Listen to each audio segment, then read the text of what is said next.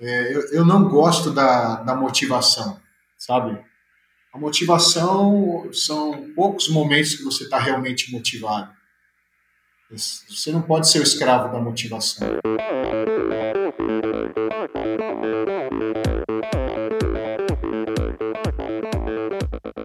Olá pessoal, aqui é o Bernardinho. Olá amigos, eu sou a Fernanda Maciel. E quem fala é o Tony Canaã. Olá, eu sou Djan Madruga. Eu sou Ana Polegatti. E aí galera, aqui é o Thiago Vinhal. E esse é o Endorfina Podcast. Sou Michel Bogli e aqui no Endorfina Podcast você conhece as histórias e opiniões de triatletas, corredores, nadadores e ciclistas, profissionais e amadores. Descubra quem são e o que pensam os seres humanos que vivem o esporte e são movidos à endorfina.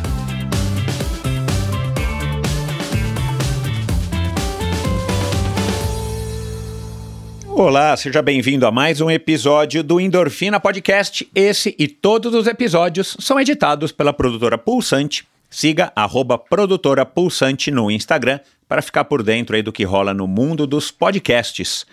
Bom, essa, esse episódio aqui é um episódio que me. Como quase todos, ou todos eu posso dizer, mas esse episódio aqui me, me pegou por um aspecto que é.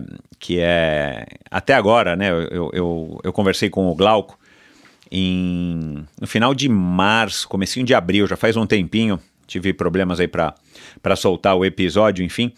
Uh, não vem ao caso aqui mencionar, mas é, finalmente chegou, tá aqui a, o, o, episódio, né, Glauco? E, cara, é, é, incrível, e fazendo a pesquisa que eu fiz é, para gravar com o Glauco, como eu sempre faço, com todos os convidados, eu, eu me surpreendi cada vez mais, não só com a cabeça dele, com a mentalidade dele, mas depois mais especificamente com os tipos de treino que ele já fez, as séries que ele já fez e o quanto ele já nadou. E, e a gente vai falar disso aqui um pouco, porque ele é um cara que, que treina, que treina muito, é um cara que é, explicitamente coloca isso, ele precisa ter objetivos e ele, e ele procura objetivos cada vez mais cabeludos. Ele não se contenta em, se preparar para uma travessia de 5 km ou de 10 km, uma maratona né, aquática. E, e, é compreensível, né? Eu consigo aí é, entender, é, mais ou menos, pelo menos, é, da, com a minha experiência, entender é, o, o que se passa na cabeça dessas pessoas e como é que eles se mantêm motivados. E isso faz com que o Glauco é, é, treine, treine muito. E um cara que você percebe que é, é, apaixonado pela natação, um cara viciado em natação. E tudo isso a gente vai falar aqui. Por isso que está sendo um prazer, é, foi um prazer conversar com o Glauco, e vai ser um prazer maior ainda agora poder compartilhar com vocês esse bate-papo é, bacana, onde a gente fala sobre é, expectativa, né, sobre realização, frustração. Ele que fez o Canal da Mancha e declaradamente ficou chateado com o seu resultado, ele esperava mais, mesmo sendo uma travessia tão. uma travessia tão. Uh, tão complicada, né? Uma travessia tão imprevisível, essa é a palavra, uma travessia tão imprevisível por conta das correntes, da temperatura e dos ventos.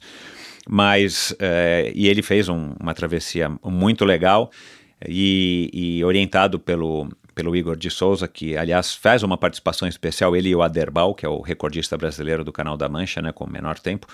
Eles fizeram uma participação especial aqui nesse episódio, então ouça para você conferir. Mas a gente falou um pouco dessa frustração, a gente falou do amor à natação, a gente falou da, é, da, da realização que ele sonhou, né? Ele, ele, ele vive hoje da natação, tem que dar, claro, os seus pulinhos, né? Ele dá treino, ele faz aí as, as travessias, ele vive basicamente de dar treinos e ele dá treino também na, na cidade de Ourinhos, da onde a gente gravou esse podcast. Mas uh, é um cara que conseguiu é, realizar esse sonho de viver da natação. A gente fala sobre idade, arrependimentos, a gente fala sobre disciplina, a gente fala sobre triatlon também, um pouco, claro. É, é, enfim, olha, foi uma conversa muito legal, tenho certeza de que vai surpreender muitos de vocês. É, se vocês já conhecem o Glauco, é, talvez nem tanto, mas a mentalidade dele sobre é, assu os assuntos que a gente abordou aqui, da maneira como a gente aborda, como eu procuro abordar aqui no Endorfina, foi uma conversa muito legal, uma conversa muito tranquila, uma conversa muito transparente e, e, enfim, eu tenho certeza que você vai curtir, mesmo que você já conheça o Glauco, e se você não conhece, senta, liga aí ou sai pedalando, sai correndo, tá, enfim, aonde quer que você esteja, se prepare no carro, se prepare para ouvir uma história incrível de um cara que é um, é um exemplo aí de, de determinação e, e, a gente vai falar um pouco disso aí, já vou falar aqui na, na introdução. É, uma das coisas aí que ele, que, ele, que ele já disse e que ele fala também sem, sem problemas. Ele é um cara que também tem alguns assuntos polêmicos, umas opiniões polêmicas sobre motivação, enfim. Pessoal, uma conversa espetacular. Antes de partir para a conversa com o Glauco, eu quero aqui lembrar de todos os vocês que estão ouvindo e acessando os episódios anteriores aí, ou pelo menos esses agora mais recentes, da semana passada com a jornalista Carol Barcelos, né, lá do Esporte TV, aquela moça que está presente aí nas nossas TVs, nas, nos lares brasileiros, de, nos lares de todos os brasileiros, seja na, na Rede Globo, seja no Esporte TV, falando sempre aí de, de esporte, de futebol, de, de esportes radicais, de aventuras. Foi uma conversa espetacular, se você não ouviu, a Carol, aliás, né, tem outros episódios aqui com comentaristas da Sport TV e já já vem, acho que na semana que vem mais um com um comentarista, mas eu posso lembrar aqui rapidamente do Lauter Nogueira e do Nauber, Nauber Bittencourt, o ex-jogador de vôlei que também hoje é comentarista da Sport TV, comentarista olímpico e tudo mais. É, os episódios anteriores aqui agora que eu estava me referindo, né, foram com a Raquel Castanharo, com o Ricardo Hirsch, com quem mais? Ai, cara, são tantos, pessoal. Desculpa, eu tô aqui embananado, mas enfim.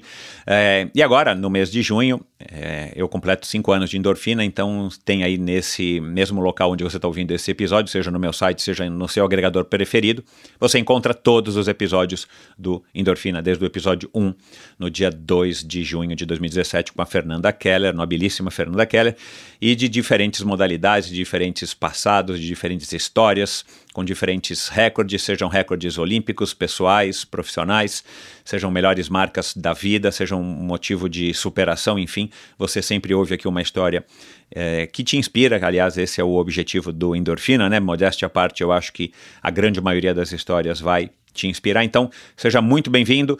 Vamos lá, endorfinabr.com é o meu site onde você acessa os links para todos os episódios publicados no Endorfina até hoje, onde você acessa links para as redes sociais de cada um dos convidados. Basta ir lá no episódio da semana, clica lá, arrasta para baixo da tela depois da, da abertura dos patrocinadores.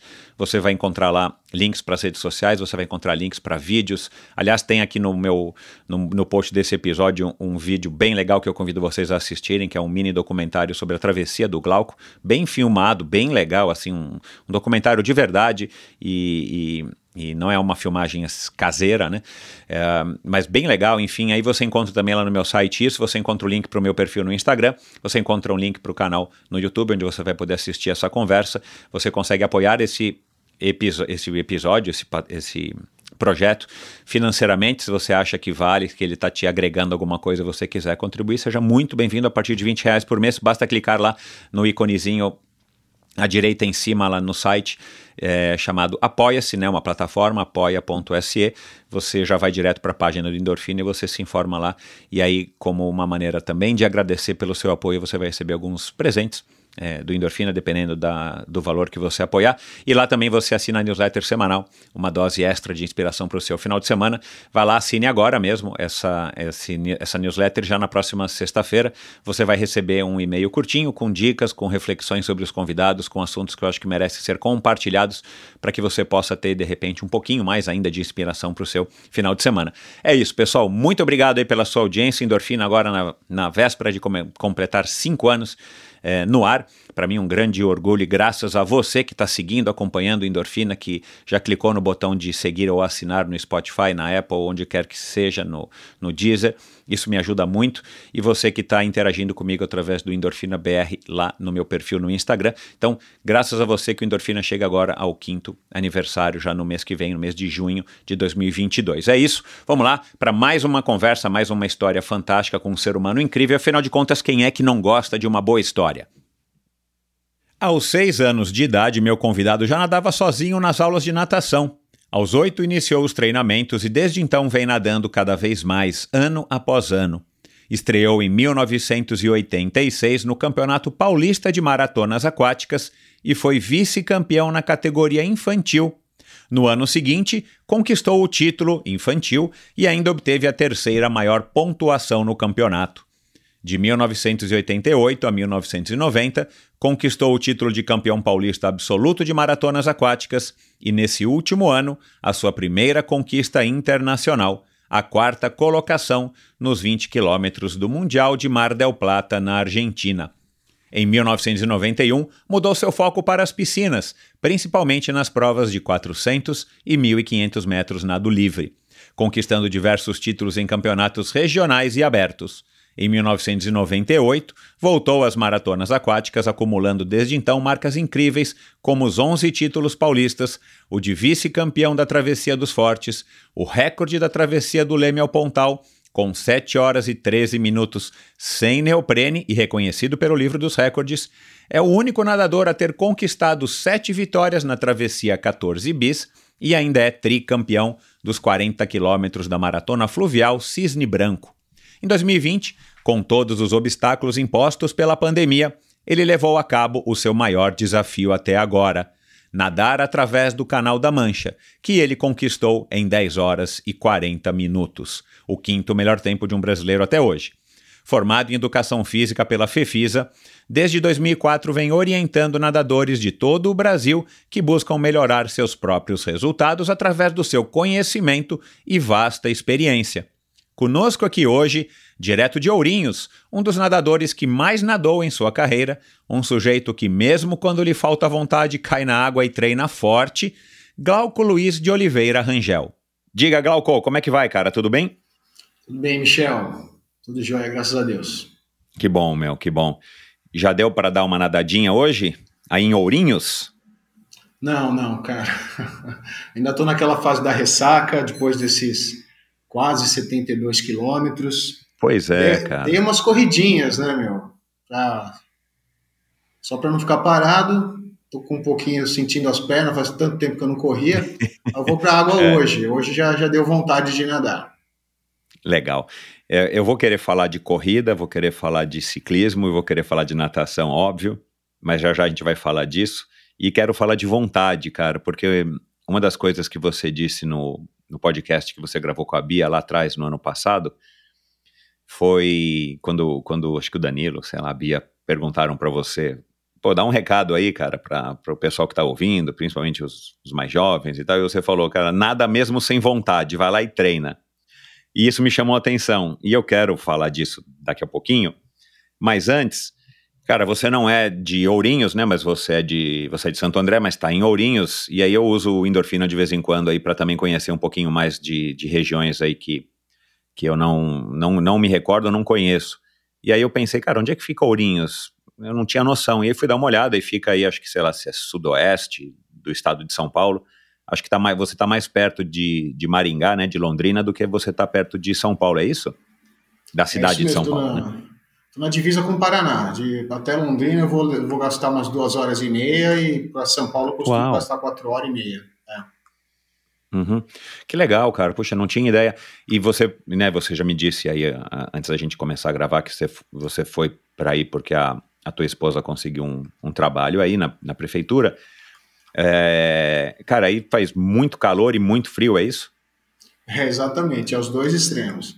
Apesar uhum. que de frio extremo mesmo, a gente tem uma ou duas semanas que geralmente tá. bate as menores temperaturas de, do estado de São Paulo. E o calor uhum. é muito quente aqui. Uhum. Entendi. é um desafio e treinar. Tem... Viu? E tem, tem alguma piscina Mirta aí para você nadar?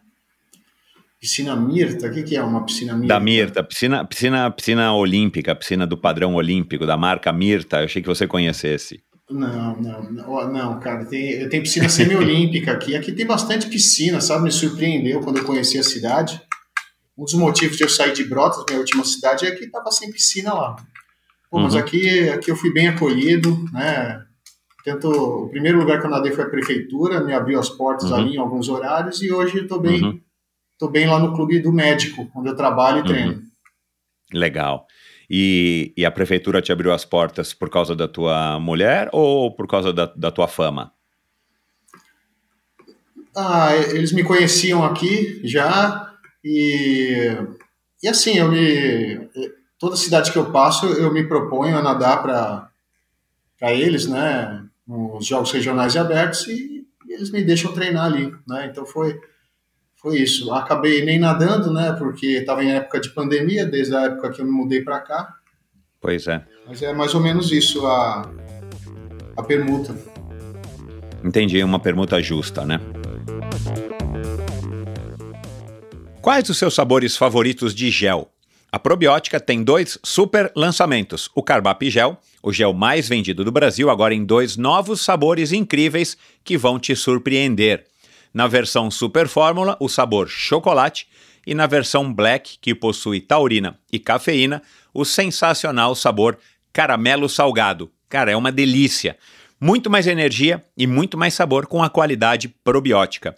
Experimente. Já disponível nas melhores lojas especializadas do Brasil ou no site probiotica.com.br. E atenção, usando o cupom ENDORFINABR, você obtém descontos exclusivos. Vai lá agora, probiotica.com.br, digite o código ENDORFINABR ao final da sua compra e ganhe o seu desconto. E siga arroba Probiótica Oficial no Instagram para ficar por dentro de todas as novidades. Esse episódio é um oferecimento da Titanium Vida, Saúde e Previdência. Com 20 anos de história, o comprometimento total com seus clientes e uma alta credibilidade, a Titanium oferece as melhores soluções em proteção e segurança que você encontra no mercado, com planos de seguro de vida, saúde e viagem. A Titanium oferece serviços para o seu bem-estar, como seguro de vida resgatável, que além de resguardar e proteger o futuro das pessoas que você ama, te dá a opção de resgatar os valores em vida e o Seguro Saúde, com cobertura mundial e livre escolha de médicos, clínicas e hospitais. Colocar a Titanium no seu futuro é uma escolha sensata. Aproveite os melhores momentos da vida com quem você ama, livre de preocupações com o amanhã. Siga e conheça mais sobre a Titanium através do seu perfil no Instagram titanium.consultoria. Não conte com a sorte, conte com a Titanium. Você conhece a Bovem? Há mais de uma década, a Bovem gerencia projetos e negocia a entrada de novos clientes no mercado livre de energia. Com uma equipe experiente, a Bovem se compromete com os bons resultados, atuando através de escritórios espalhados pelo Brasil. Descubra as vantagens de ser livre e saiba se a sua empresa também pode ingressar neste mercado. Seja livre, fale com a Bovem. Bovem, energia que inspira. Visite bovem.com.br e siga a Bovem no Instagram no arroba Bovem Energia. Bom, é, antes da gente dar prosseguimento aqui, não sei se você está digitando, se você está batendo a caneta em algum lugar, tá dando para ouvir muito um barulho assim, tipo. Putz, cara, eu sou meio hiperativo, cara. Ah. eu fico batendo as coisas. Vou, vou Pô, me põe um elástico aqui. aí na mão, cara. É. Tá, Deixa eu pegar meu cronômetro aqui e ficar brincando com ele. tá, só desliga o, o ruído. Era você Isso. batendo alguma coisa na mesa? O que, que você fica fazendo? O apito. Ah. É. Cara, bom, que bom que eu já descobri isso aí também, porque você vai ouvir aqui agora, ao longo do episódio, tem uma parte da pauta aí que eu, que eu, que eu vou abordar um pouco esse assunto. Bom, mas vamos continuando aqui nossa conversa, é, Glauco. Cara, você fala um pouquinho aí, cara, desse, desse desafio aí da volta à Ilha Grande que você citou agora rapidamente no começo, que infelizmente você não, você não conseguiu concluir que a ideia inicial era nadar 85 quilômetros e você só, entre aspas, né, numas Ah. aspas bem grandes aqui, você nadou 72. É, e aí, cara, o que, que houve? Como é que, né, e você tá, claro, chateado e, e tá de novo meio que bodeado, né, pelo que você me contou. É, não, acontece, não é a primeira vez que eu desisto, né? Uhum. não é a primeira vez que acontece imprevisto, eu tenho uma longa carreira aí, pô, já de, de treinamento, já, já vai fazer mais de 40 anos de, de treinamento. E, Pois é. E, e essa ideia surgiu depois do Canal da Mancha, né? É, eu, eu preciso ter algo para me motivar, eu preciso ter algum propósito e e aconteceu que eu levei alguns alunos para fazer essa, essa prova do BISA, né? Primeiro foi o Edgar Coelho, que fez a, a metade da volta, 48 quilômetros. Tem essa prova, esse trajeto. E, pô, não conhecia, achei lindo o lugar, me apaixonei pelo lugar. E, e já comecei como alvo, querer, querer fazer essa prova né, inteira, os 85. É, e como técnico, eu acabo entrando na água para fazer o nadador pace. Uhum. Pô, fantástico. É, simplesmente é, é, fantástico o cenário. Você se sente nadando num, num espaço transparente, incrível. Muita vida marinha passando perto de você. Uma aventura incrível. E pô, aí depois comecei o planejamento, né? É, procurar parceiro, me fortalecer, a questão de ombro e lombar, que sempre foi meu ponto fraco, treinar mais volume, o, o ritmo também para nadar, comecei a colher muita informação, mas assim, tinha muita, muito receio de fazer essa prova, né? Porque o máximo que eu tinha ficado na água eram 12 horas e 52 no, no desafio 45, lá da, da Ilha do Mel, do Pôr do Sol. Ah, mas, mas foi isso, né?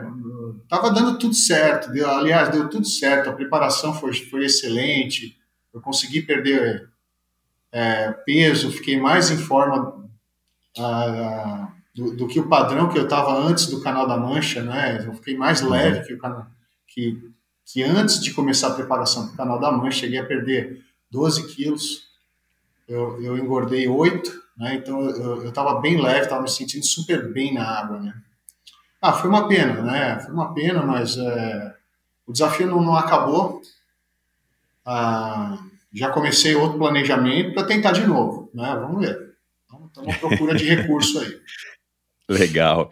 É, é curioso, né, cara, essa não sei se você já ouviu algum episódio, alguns episódios do Endorfina, mas eu, eu tenho variado bastante agora, mais recentemente, o, vamos dizer assim, o, o, o esporte, o interesse dos esportes é, que praticam os meus convidados. O esporte sempre faz parte, mas eu comecei 100% focado no endurance. E, e, já recebi gente aqui que fez tudo quanto é tipo de, de loucura, né?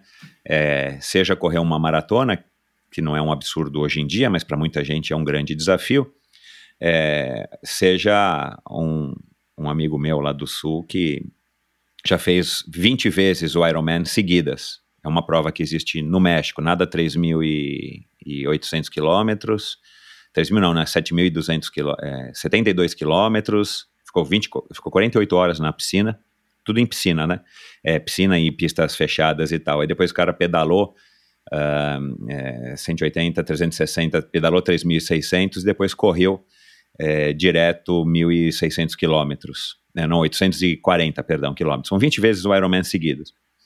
E, e aí a gente fica sabendo pela internet de outros tantos malucos, como por exemplo aquele britânico Ross Edgley, que deu a volta na ilha da Grã-Bretanha, que é a, é a, ilha mesmo ali onde fica situada a Inglaterra, a Escócia e Irlanda. É, e o cara nadou acho que 120 dias, né, se eu não me engano, foi alguma coisa assim, eu já me esqueci aqui agora. Cara, e parece que o ser humano não tem limite nessa, nessa busca, né, cara, por estar tá sempre fazendo coisas mais longas, no caso do endurance, ou mais difíceis, ou mais complexas, ou com uma logística mais, né, ou seja o topo do Everest, já recebi aqui algumas pessoas que escalaram o Everest, é, e por aí vai, né, cara. O que, que você acha, no teu caso, né, eu fiz todo esse preâmbulo aqui, o que, que você acha no teu caso que te dá essa essa motivação, cara, porra, para o cara querer nadar 85 quilômetros, cara, você que atravessou a mancha, que eu já entendi, eu, eu tinha noção de que a mancha era um, um desafio e tanto, claro, mas mais por a gente ouvir falar e saber das dificuldades, é, não somente de, de custear, mas as dificuldades de correnteza, de água fria e tudo mais, mas é, eu não tinha noção de que era considerado, considerado assim o Everest da, né, da natação, né, assim, o, o, um, um, equivalente para o montanhista subir o Everest é nadar para o nadador o Canal da Mancha, que não é a natação mais longa que tem, né, mas é uma natação emblemática. É, o que, que você acha que tem, cara, que você, meu, tentou agora, nadou o Canal da Mancha, não satisfeito, você resolve nadar, né, 45, que você fez lá com o Rebolo, que já teve aqui, e depois você resolve nadar agora 85 e de repente você não conseguiu, mas nadou 70 e poucos, que pelo amor de Deus já é um absurdo. Cara, e, e de onde que vem, cara, isso, assim, que você tá, você, que eu digo, ser humano, né, pelo menos os que passam aqui no Endorfina, estão sempre buscando algo é, maior, mais difícil, mais longo, né, mais complicado, mais desafiador. Ah, cara, eu acho que é o propósito, né, essa é uma palavra que, que eu gosto muito de usar, propósito, foco, alvo. Eu acho que é o jeito que eu funciono, não é? Eu preciso ter aonde mirar e, e traçar e percorrer a, essa jornada de treinamento. E eu sei que é algo que me faz bem, que me faz falta na minha vida, sabe? Ter, ter esse propósito esportivo, tanto para minha saúde física como, como saúde mental. Então, pô, eu me sinto mais jovem, me sinto mais forte sempre, me sinto funcional, sabe? Pô, com 49 anos, e quem diria que eu conseguiria nadar, né, 71, 72 quilômetros, com esse ritmo aí. É, fiquei, fiquei contente, fiquei triste, mas, mas fiquei contente também, pô. Porque me senti, me senti em forma pra caramba, fiquei impressionado, o pessoal pedia para eu diminuir o ritmo e... Cara, aí é muito satisfatório é, alcançar esses níveis assim, né? Ah, me sinto, me sinto bem, cara. Me, me, faz falta e não consigo ficar parado. É uhum. algo que eu preciso fazer. Uhum. Me movimentar e ter esse foco, esse objetivo. Cara, você é um cara que também não sou um grande entendido assim de da natação, mas também no episódio da Bia, no Swimcast, o Danilo citou que é um treinador, né? é, citou você como talvez o cara que mais tenha nadado, que ele conheça em termos de quilometragem, né?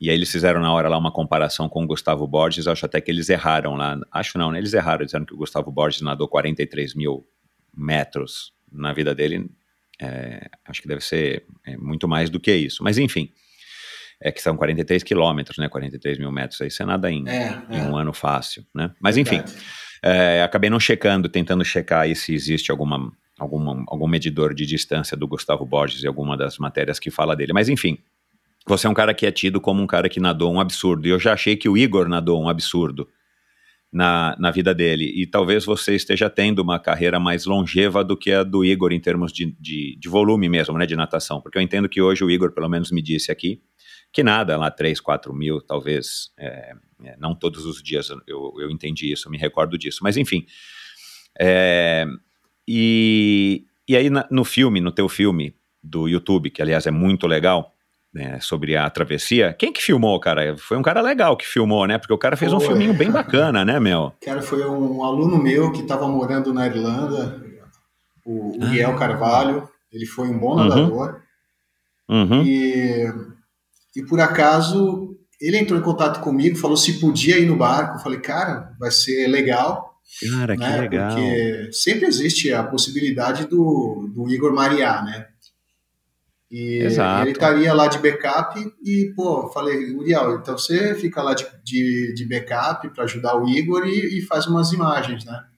E, meu, uhum. e ele, cara, me apareceu com um equipamento lá formidável, né, meu? Se propôs a fazer o documentário e ficou, ficou legal, cara.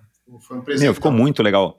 Porque eh, a gente imagina, e eu já assisti alguns uh, no YouTube, que a, a imagem, cara, é, é, balançando o tempo inteiro, aquela coisa bem caseira e tal, que tudo bem, é legal para registrar, mas não é tão agradável de assistir. O teu ficou muito legal.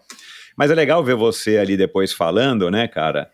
É, e o cara teve esse cuidado, né, de colocar você num fundo lá, meio neutro, você falando antes e depois da prova. Bem legal. E você, ao mesmo tempo, decepcionado, porque você foi lá querendo fazer um tempo, e aí eu quero também perguntar isso. É, como é que você sai para uma prova dessa onde tudo pode acontecer, né, cara, em termos que não que não que você não controla, né, sem falar nas coisas que você, que acontecem com você, mas eu digo de, de clima, de vento, de maré, meu, né, é complicado você controlar um, um, um negócio desses, um ambiente desses mas ao mesmo tempo você decepcionado porque você não fez, mas você disse que quando levantou ali na praia do outro lado, você se sentiu um herói É, até comentei com um amigo meu hoje que eu disse que eu ia gravar com você. E o fato dessa autorrealização de você ter é, nadado, né, cara, de um continente, quer dizer, de um país para o outro, né, atravessado um canal que qualquer mapa, por menor que seja esses mapinhas de agenda, tem um espaço ali que a gente vê, que é o canal da Mancha, né? Isso deve dar uma satisfação, quer dizer, eu sei que dá uma satisfação muito grande, embora eu não tenha nadado. Mas é, acaba sendo um contrassenso, né, cara? Porque você se decepciona, porque você cria expectativas, mas ao mesmo tempo você realiza um sonho que, no caso da Mancha, por exemplo, é um sonho difícil de ser realizado também, principalmente, talvez, pelo fato do, do, do investimento, do custo financeiro. É, como é que você analisa esse, esse, essa dualidade de sentimentos? Assim, como é que você equaliza isso na tua cabeça?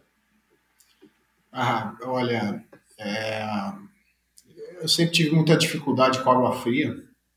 Então, quando a gente chega lá, a gente, eu até tinha uma certa noção de tempo, né? Sabia que não tinha batido o recorde o, que eu queria fazer, uh, porque a gente vai somando. A, claro, você vai sabendo ao longo do percurso, né? né? É. é. Mas, meu, de, de subir na pedra lá e levantar o braço, sabe?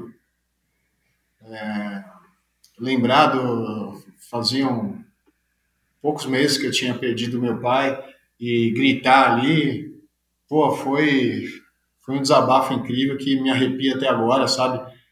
Uhum. É, aí você. Pô, e tava legal, cara, tava bem. Não, não subi no, no botinho lá, que todo mundo sobe para voltar pro barco, voltei nadando. Inclusive, o, o barqueiro falou se eu queria continuar nadando para voltar. Fazer ida e volta? é. Não, é. Dei risada, subi no barco, né? É, na hora. Mas assim, quando a gente. Quando o Igor falou o tempo, cara, e, e, na hora que ele falou o tempo, ele já falou, pô, não se cobra, você nadou bem, é, pegamos uma situação ruim, então... Ah, é isso que você falou, é um, é um mix aí de sentimentos, né? Mas, pô, conquistei, conquistei o canal da Mancha, né? Eu, eu acho que a minha carreira merecia isso. E eu tô, uhum. fiquei muito contente, mais contente do, do que decepcionado. Uhum.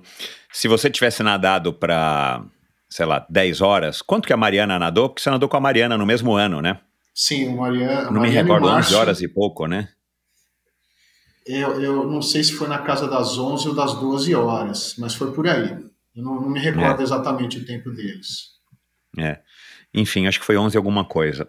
Mas se você tivesse nadado para 10 ou para. Você acha que daria para nadar para quanto, pelo que você estava treinando é, se dependesse somente de você, nove horas e pouquinho? Pô, é, difícil é muito dizer. difícil dizer, mas eu, eu, mentalizava fazer abaixo de nove horas, sabe? Uau! Ah, pelo ritmo que, que eu vinha treinando e apresentando nas médias, e assim, é, sabe, sem desmerecer o feito do Aderbal, né, que, uhum. que, é um uhum. super nadador, inclusive eu treinei o Aderbal numa temporada, fui técnico uhum. dele uma temporada, uhum. mas assim, comparando as médias que ele fazia e as médias que eu fiz, né, eu acredito que eu conseguiria, né, nas mesmas condições, claro, uh, abaixar aí da fazer um 8,59, 8,58, assim, entrar na casa da, das 8 horas. Se você tivesse nadado, vai para baixo de 8, é, além da realização pessoal né? E, aí eu entendo isso, a gente quer sempre estar tá, é, é, melhorando e, e, claro, né? Se você tem condição de nadar mais rápido, de fazer as coisas mais rápidas é, do que você de fato fez, isso dá mesmo um, um, uma realização talvez maior de saber que você fez o que dava para ter sido feito, o que você treinou para fazer. Eu acho que é mais uma coisa de você alinhar as expectativas, né? Profissionalmente mudaria para você ah, com, com certeza, né? A, a mídia ia ser maior, a visualização e divulgação da mídia, com certeza, né? Uhum. Isso, isso traz retorno para o caso aí, para o teu caso, que é um professor de educação física que está tentando viver da natação, é, sendo um nadador, né? Porque você não é só um professor mais, né? Você não se aposentou, muito pelo contrário. Você continua em plena forma e, e as travessias permitem isso, né? natação de piscina já não dá isso. Um, dá retorno mesmo, assim, você entende que dá? Você teve mais procura na tua assessoria? Você acha que você ficou mais famoso depois de ter nadado a mancha? Putz, eu acho que sim, mas não tanto quanto eu esperava. Tá? Eu esperava uhum. que, o, que o retorno seria maior. Mas a, uhum. a, época foi ruim, né? 2020 foi bem no meio da pandemia. Meu. Tanto assunto então, também para distrair a gente, né, cara? Com muito mais importância, tava, talvez, do que tava nada tudo mais. muito disperso, né? Então. Mas, mas sim, eu, eu acho que sim. Foi, era um, como eu falei, era uma experiência que eu precisava ter e precisava uhum. saber né, uhum. como fazer. Tanto é que, é, com a minha experiência, eu pude direcionar muito melhor o treino do, do próprio Tiago Rebolo. Uhum. E o meu próximo aluno que vai fazer o Canal da Mancha é o, o Alan Viana. Né? Então, ah, legal. É, também preciso gravar com ele. Já eu, eu consigo fazer a, a, minha periodização e, e, consigo entender mais o feedback deles. Claro. É, e nada como você ter passado pela mesma experiência para você também poder dar o teu depoimento, né? Para você também poder ter noção do que, que o aluno pode enfrentar lá, né? É, exatamente. É isso aí. Preparar eles para tudo isso. Exato, é, é, é. É, cara, vou colocar aqui um, um áudio, acho que você vai reconhecer na hora quem é. Poxa, que grande honra poder estar aqui contribuindo com, algumas lembranças no, no podcast do Endorfina sobre o Glauco Rangel, né? Esse cara que, que eu conheci quando estava fazendo uma clínica, eu, na, na época eu nadava na Rio Sport Center, nos anos mais ou menos 2014, 2013, 2014, foi quando eu o conheci e na época eu lembro que o papo era que, poxa, nós vamos ter uma clínica com uma fera das águas abertas, né? Eu rapidamente fui lá me inscrever e daí e foi nesse momento que eu conheci o Glauco e a partir daí eu só passei a admirá-lo cada vez mais por tudo que ele representa para as águas abertas, como nadador né, e como treinador. É, ele consegue ciclar bem nesses dois, nessas duas figuras, né, vamos dizer assim. É, como treinador, sempre pronto a dar atenção aos ensinamentos, tem sempre uma didática maravilhosa. E como treinador e como nadador, aquele cara dedicado, é, altamente competitivo, que é, realmente assim nos, nos enche de orgulho é, pelas conquistas que ele tem, né, pelo seu histórico. E, e é isso. Tá? Eu, como admirador, estarei sempre aqui pronto para aplaudi-lo e comemorar as suas vitórias. Um grande abraço a todos e muito obrigado por estar mais uma vez aqui no podcast da Endorfina. Hum, legal. Tava acelerado aí o, o áudio, mas é, acho que é o Aderbal, né? É isso, isso? É, não está acelerado não, ele que falou rápido mesmo. Ah, é? legal, legal.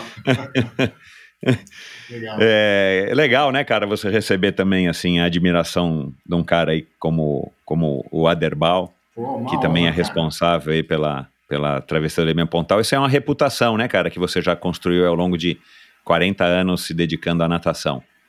Pô, é, é algo que eu me orgulho muito, sabe? de, de ter levado, né, ter, ter plantado a sementinha lá no Rio de Janeiro, em outros estados que eu passei, é, apresentando, por exemplo, a 14 bis para eles. Pô, depois que eu fui lá no, no mesmo ano, o pessoal estava lá na 14 bis e, e, e, tem vindo aí por anos e anos, né? Assim como a, a própria ultramaratona, né? Então foi, isso é muito gratificante, sabe? O que que você é, já percebeu ou o que, que você acha que você está buscando, cara, construindo uma carreira tão longeva e tão frutífera assim dentro da natação, principalmente da natação né, fora das quatro bordas da piscina? Cara, é, a, a ultramaratona, primeiro assim, é, a gente vai descobrindo a cada dia na piscina, cada treinamento, a gente vai descobrindo alguma coisinha que pode, pode melhorar. Cada ultramaratona, por exemplo, essa ultramaratona que eu fiz, pô, foi, foi muito interessante o, o, o que aconteceu com o meu corpo, né? É, e, e, isso aí é, é, algo que, que eu venho trabalhando há anos e, É que o dia a dia é corrido, mas eu tenho muito material, muita estatística, eu gosto muito de, de estatística, eu sou um cara metódico, anoto uhum. tudo, e sentimentos, e sensações, números, braçadas, giros, ritmos, né? Ah, pô, acho que a hora que eu colocar tudo isso no papel vai, vai ser um vai ser muito útil para muita gente, né? Ah, uhum. e, e, o que eu busco, a, além de estar tá passando o, o, conhecimento, é, é, viver disso, né? Pô, se você com 15 anos, eu, o Igor me passou uma vaga para um, mundial em, em Mar del Plata, uhum. uma prova de 20 quilômetros. Eu fiquei hospedado na casa do Cláudio Plitt, que era o campeão ah, mundial. Legal. Sim. E, e, cara, me apaixonei pela vida dele, cara. Eu falei, é isso que eu quero. Pô, é... ele só nadava. Legal essa história, cara. Só nadava, cara. É... Foi, uma, foi, foi, foi uma semana pô, fantástica. Acordava de manhã, tomava aquele café que eu mal conseguia comer né? Com 15 anos eu era magrelo e comia muito, mas ele conseguia comer mais ainda. Ele já ele já estava nos 40, né, meu? Uhum. Pô, e ia pra praia, cara. E iam mais cinco nadadores, assim, cara. Eu eu sempre fui muito atirado, nunca, nunca tive medo. Acho que esse é um erro também que eu tenho, sabe? É, precisava ter um pouco mais de receio. E, e o Cláudio falou: é, Sim, siga-nos, é, vamos em frente, duas horas e voltamos duas horas. cara, e eu me matando para ir no pé dos caras, meu. E aí, pô, voltamos, isso porque ia ter competição em uma semana, hein, meu. Os uhum. caras nadavam duas horas. Aí pararam assim, aonde que começava a quebrar as ondas e, e ficamos brincando de jacaré lá por mais uma hora. Uhum. Ah, pô, aí voltou, voltou para casa, comia pra caramba, aquele almoço, macarrão. Aí eles têm aquela a siesta, né, meu? Dava, tirava uhum. aquele sono gostoso, acordava, tomava uma vitamina lá e ia nadar na piscina. Pô, essa era a vida do cara, meu. e a noite, e falou, cara, eu quero a noite ainda disso. tinha, a noite ele tinha lá um videogame, cara, que eu nem tinha, era o Atari ainda, meu. Ficou uhum. um tempão jogando videogame, deu sono, ia dormir no outro dia igual. Pô, achei fantástico, cara. Achei muito legal. Falei, pô, eu gostaria muito de ter uma vida assim. Não cheguei uhum. a só nadar na minha carreira, sabe? Uhum. Ah, algumas temporadas em São Bernardo eu consegui uns contratos bons que, que eu pude dar poucas aulas, né? Uhum. E nadei muito. Ah, outra situação que, que foi assim de profissional foi no, no Canal da Mancha, que eu só nadava de manhã e à uhum. tarde. Pô, uma delícia, né? Uma delícia. E, uhum. e, hoje, graças a Deus, né, eu faço o que eu gosto o dia inteiro. Trabalho uhum. com natação, tenho prazer de estar na borda da piscina, ensinando, vendo o progresso, vendo a evolução da, das pessoas e, e, na minha hora vaga ali eu vou faço meu treinamento. Pô, uhum. super contente, sabe? Acho que é isso aí. E você que vai fazer 50 anos esse ano, né? Esse ano, né? Esse ano então... já sou 50 mais.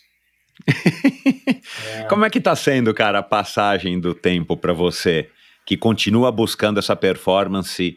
É, você viu, a Derbal, a Derbal reconhece isso em você, né, cara? E acho que muita gente que te conhece, essa competitividade, que acaba sendo também uma. Pelo padrão dos meus convidados aqui, que já tem mais de 50 anos, eu percebo que isso é uma, é uma chama, né, cara? Que quando o cara tem, é legal para manter as pessoas motivadas, né? Em busca da performance, mas no primeiro momento, cara, você está cuidando da tua saúde, você está buscando, né, se manter saudável, ativo, como você disse, funcional, né, é. para que você vá, vá, enfim, vivendo com, vai perdendo uma, a, o menor possível aí da, da sua mobilidade, da sua força e tudo mais. É, como é que está sendo para você, cara, esse, esse processo do passar dos anos? Fazer 50 é. anos vai ser uma coisa que vai ser, vai acordar naquele dia meio assim esquisitão? cara, é... como é que eu vou dizer? Eu senti muito mais a idade quando chegou nos 40, sabe? Uhum. Eu, eu consegui manter uma forma assim, vamos dizer, excelente até uns 38, sabe? Tava. Uhum. Os meus melhores tempos foi, foi com 33. onde eu me uhum. dediquei mais. 33, eu consegui levar até uns 36 anos e aí já, já comecei a perceber uma, uma boa queda, né? Uhum. Mas ainda assim me, me sentia bem competitivo a nível brasileiro e até internacional. Uhum. Ah, hoje, aí eu passei por uma fase ruim, né, de, de começar a tomar uns pau e, e perder alguns patrocínios, não é legal, né, sabe? Né, não, não, uhum. a gente tem jeito, eu sou muito competitivo e até hoje, né? Uhum. E, e, hoje, pô, alguns circuitinhos ainda consigo ganhar no geral, dá trabalho para muita uhum. molecada, né?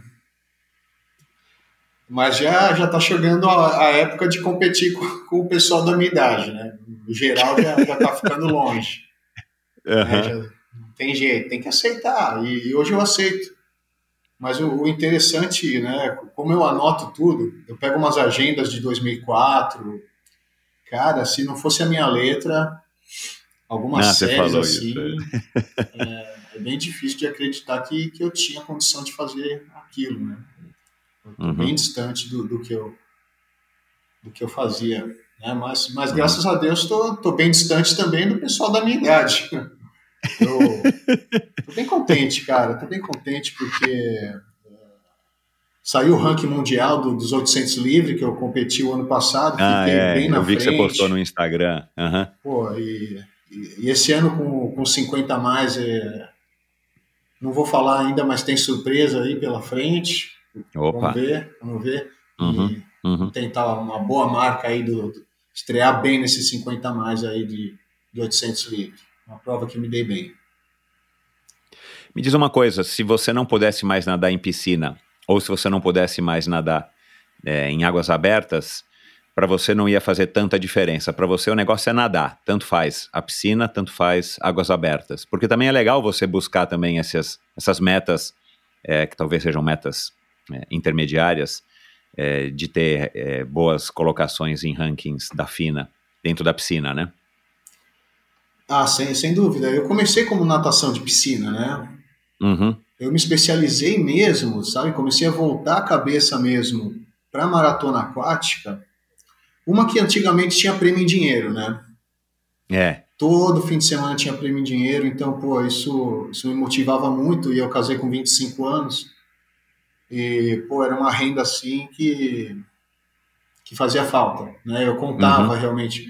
Um, um, dos caras que, que não concordava muito com isso, um dos meus amigos, cara, que falava que eu não poderia contar com essa grana, mas eu sempre contei, é, uhum. é o uhum. Patrick, né? O Patrick foi parceiro em muitas competições. Patrick o Winkler? É. Uhum. Nós nadamos juntos muitas temporadas a, em São Caetano. Uhum. E, e ele foi, ele era diretor da Speedo e a gente viajou muito, né? Ele foi o meu, meu primeiro chefe aí quando, quando eu fui contratado da Speedo. Uhum. Ele era o diretor de marketing da Speedo. Então ele me falava, uhum. cara, pô, é, você não pode contar com essa grana, cara. Às vezes pode dar ruim. É. A gente viajava junto, acho que teve, teve um ano, teve um, uma prova, cara, que, que deu ruim e eu perdi na batida para um atleta ali, fiquei triste pra caramba, ele me mandou essa, né? E, e na, na realidade ele tinha razão, né? E eu comecei a contar esses prêmios como um plus. Uhum. Mas, mas, é, mas é isso. Né? A partir acho que de 2003 que, que realmente eu comecei a virar a cabeça para a maratona aquática. Mas então era nadador de piscina. Né? Já nadei uhum. muita prova de piscina. Então, mas você começou na piscina, mas logo depois você passou, né, por quatro anos pelas maratonas aquáticas, já talvez em busca desse dinheiro, não sei se era muito novinho nessa época, é, que eu calculo aqui que tenha sido mais ou menos dos 12 aos 16, ou dos 13 aos 17, por aí. É, que você foi, você foi campeão paulista, você foi campeão infantil primeiro, aí você foi três anos campeão paulista, né? Isso. É, não, é, era uma coisa comum naquela época, é comum hoje um pegar um garoto de 12, 13 anos, 14 anos e jogar ele para nadar distâncias maiores em águas abertas? Isso hoje acontece? Acontecia na tua época? Então, naquela época, gente, os técnicos usavam as maratonas para ter um trabalho aeróbio, né? Para ser uma viagem legal, para curtir. Tanto é que, pô, eu me lembro muito que a gente ia, acabava a prova, pô, aprontava pra caramba, pô. Nossa, Uhum. tem história pra caramba, quanto aprontava. hein? Algumas, alguns grupos ali que das antigas eh, começa a contar as histórias ali que a gente fazia, pô, até, até vergonha, cara. Era- O que, que dá para você contar? Cita uma aqui que não dá, que, que não dá vergonha. Ah, um- uma clássica Tipo na, na época que o meu irmão nadava, né? Ele, aí acabava a travessia e nessa época o- os, os técnicos podiam acompanhar e ficar de olho na turma de caiaque. Hoje não pode. Hoje é- Uhum. os caiaques são só da, da organização, né? Aham. Putz, e numa dessas, eu e meu irmão pegamos o caiaque ali do, do técnico e do, do estagiário ali. Vamos, vamos andar, vamos. E sumimos com o caiaque, acabou a prova, porque demorava, antigamente demorava a, a premiação, era tudo paninho, cara, né? Paninho no espeto, depois tinham que contar o, o mapa de, de número, você tinha que passar na Aham. bola e dar um número. Cara, demorava horas. É. Saímos com o É. caiaque. Meu, e meu irmão é, é- é muito atentado, né, cara, o Kleber.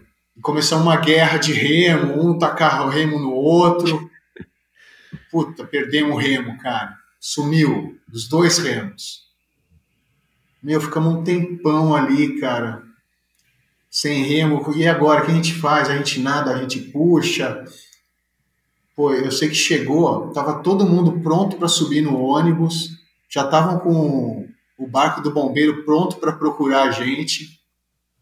Na época, meu pai e minha mãe, nossa, preocupado, minha mãe chorando. Olha, foi foi uma das assim que que nunca vou esquecer, viu? Ah, O que a gente escutou de bronca depois do, do Vavá, que era um técnico muito duro de Santo André, Uhum. bem, bem legal. Você, vo- você é, né, já com uma carreira tão longeva e tendo começado tão cedo, você é, teria mudado o que nessa tua trajetória que teria talvez é, impactado mais a tua vida hoje, né? Se você pudesse é, redesenhar sua trajetória, assim, o que, que você teria mudado de mais importante? Ah, Michel, eu. Algo que eu me arrependo, sabe, é, é usar muito a- as travessias. É aquilo que, que eu acabei de comentar, como um, um meio de, de renda, de pagar minhas contas, né? É, eu deveria ter focado muito mais na vaga olímpica, né? Ou na vaga Uhum. do Pan-Americano, principalmente, que é onde, Uhum. onde eu teria mais chance. Não estava mais perto, que era só uma seletiva nacional e estava dentro. Ah, e, e isso eu me arrependo, sabe? Eu queria toda hora estar bem para ganhar o prêmio ali e, É, você estava em busca daquela recompensa mais instantânea, né? e pagar minhas contas, né? Uhum. Talvez se a gente, a gente ganhava uma ajuda de custo, sabe, da, da prefeitura. E, cara, até hoje a, a minha carreira é, é muito, vamos dizer assim, raiz, sabe? Pô, eu não sei o que é um, um tratamento de, de ventosa, cara, é... Nutricionista, cara, é, eu fiz a, a minha pós em nutrição para próprio uso próprio, muito mais uso próprio do que outra coisa. Uhum. Então eu nunca tive um nutricionista, um preparador físico, nunca investi tanto em suplementação, cara. É, Uhum. o que eu ganhava é, ia para pagar minhas contas, sabe? Uhum. Minha esposa também é educadora física e é uma vida dura, é uma vida boa, cara. A gente se mantém em forma, tá, pô. Se pegar eu e amigos da, de infância da rua ali, cara, Uhum. eu tô Você igual. tá de longe, né? você É. de longe nada mais do que eles. E, e, sal- e- e, pô, fisicamente também, cara, modéstia à parte também, né? Aham. Então, tem, tem essa vantagem, né? Mas, mas a gente tem as contas para pagar, né? Então, a gente quer ter um pouco mais de conforto e, e sempre quis dar um conforto para minha filha e para minha esposa. E foi a minha escolha. Talvez se eu tivesse escolhido é, uma suplementação, um nutricionista, um preparador físico. Naquela época, 2004, que foi o ano X, né? Uhum. 2005 que veio aí a notícia que seria um esporte olímpico e teria o Pan-Americano em 2007. Então, nessa época, é, se eu pudesse voltar atrás, eu, teria focado todo o meu esforço e ganhos na, na seletiva, principalmente na Pan-Americana, sabe? Pan-Americana, uhum. É, eu, eu queria uhum. muito ter pego essa vaga. E, e, cara, uma semana antes eu estava competindo no, para ganhar um, um, prêmio em Santa Catarina. Uhum. E, enquanto os meus adversários, inclusive um deles, que é o Romanelli, que pegou a vaga olímpica, é, não nadou, sabe? Descansou. Eu poderia ter descansado. Né? Uhum. E fui lá atrás do prêmio, ganhei o prêmio, mas é, o que precisava ter ganho mesmo não, não consegui. Né? Acabei ficando Entendi. em quarto na seletiva e entrar no dois. Uhum. Você pegar. É, sei lá, cara, a gente pode falar aqui só das pessoas que eu já trouxe aqui no Endorfina, o, o Djamadruga, é, que acho que foi o nadador. Não, não foi o nadador de mais idade que eu recebi, recebi aqui Edmundo Foschini também que ah, eu consegui sim. conectar uhum. através do, acho que foi do Samir Barel, é, que é um cara que eu conheci lá no Pinheiros lá atrás, que chegou a nadar 100 quilômetros, descendo o rio, né, rio abaixo e por aí vai, numa época que eu entendi que era mais ou menos é, contemporâneo do Igor, o Igor mais novo e o Edmundo já mais velho. Aliás, o, Edmundo vai nadar, quer dizer, ele tem um sonho de nadar, né? O Canal da Mancha. Acho que o dia que ele completar, quer dizer, no ano que ele completar 70 anos ou 75, eu não me recordo aqui mais figura, continua com essa mesma paixão pela natação. Mas é, vamos falar aqui do Djan Madruga, que teve muitas medalhas, uma carreira vitoriosa, depois é, acho que o Luiz Lima talvez seja o segundo mais de mais idade, né, embora seja jovem, é, que já passou por aqui também com uma carreira bem notória. É, são pessoas que, né, o Luiz Lima não vive da natação, ele tem lá os gladiadores e tal, acabou seguindo um outro caminho. O Djan Madruga, ele ele vive da natação, tem a academia dele lá, o centro dele de treinamento lá no Rio de Janeiro, mas são poucos exemplos dentro de muitos, né? É, e a gente pode ir para os nadadores mesmo é, mais recentes, como o Gustavo Borges, um Cielo, um Xuxa. É, dá para viver bem da natação se você é uma pessoa dessas? Porque a gente percebe que, né? É por isso que eu citei esses nomes, assim, não, não são muitos, pelo menos que eu tenho conhecimento, é, e assim, não adianta você achar que você vai viver, né, sendo um comentarista, ganhando de patrocínios e tudo mais, sei lá, como talvez viva o Michael Phelps hoje, sei lá. Oh, engraçado, se você citar o Luiz Lima, o Luiz Lima foi um super parceiro e rival também, né? Um dos caras uhum. que, da minha época, que eu não ganhei, cheguei muito perto de ganhar. Ele regula o que é a tua idade? Eu não me recordo mais aqui agora, ah, assim, de cabeça. Ele, ele acho que deve ser uns 6, 7 anos mais novo. Ah, né? mais novo? Ah, mais tá, novo, bom. É. É. Uhum, Cara, uhum. daquela turma eu era mais velho. Né? Uhum. Uma outra coisa que eu, que eu me arrependo é. Arrependo não, né? Lamento que a natação, a maratona aquática demorou para entrar para a Olimpíada, né? Pois é. Então, pois é. Demorou. Eu já fui considerado super né, velho, cara, com 33 anos naquela época era muito velho, né, uhum. né, para você estar tá em alta performance, apesar de ter sido minha melhor fase. Mas assim, uhum. é, algumas vezes que dividi alojamento e, e hotel com, com o Luiz Lima, a gente falava, cara, a gente, se tivesse nascido na Austrália, pô, tava milionário, cara. Né? Uhum. Uhum. É, mas assim, tem que definir o que é viver bem, cara, né? É, tem que é. determinar um padrão para você, né? Uma meta aí, você então, tentar buscá-la, né? Sempre fui simples, vim de família simples, continuo simples, pô. Então, é, eu, eu nunca vivi só da natação, sabe? Nunca tive um patrocínio que, que me mantesse e pagasse minhas contas nadando, uhum. né? De resultado. Uhum. Uhum. Tive bons contratos com a Speedo. Acho que a Speedo foi o meu único patrocinador realmente que, que me ajudou para valer. Inclusive, eu, eu tenho apoio de material da Speedo ainda hoje. Uhum. Isso graças ao Igor. Obrigado, Igor. Mas naquela época tinha com o Igor mesmo eu consegui um contrato muito bom. E, uhum. Mas sempre dei aula, sempre dei, tive que dar, dar muita aula e borda de piscina Mas, cara, é, é um trabalho prazeroso, né? Então, você manter sua simplicidade, pô, não dizer que dá para viver bem, né? Uhum. Entendi. É. é, a gente tem que fazer as escolhas e duro, né, cara? Assim, eu faço essa pergunta porque eu acho que é legal a gente refletir um pouco sobre o que a gente fez, né, cara? Eu tenho 52 anos também, vira e mexe, tô aqui eu refletindo sobre as minhas escolhas. E eu, sem querer, escolhi ser triatleta profissional numa época onde o triatlon era minúsculo, né, cara? E, e, e vivi mais ou menos é, do triatlon durante nove, quase dez anos. Mas é, é, é, um exercício de reflexão, mas ele né, é um exercício impossível de você aplicar na prática, porque com a idade que a gente tinha na época, a gente não tem a cabeça que a gente tem hoje, né, cara? Isso é óbvio.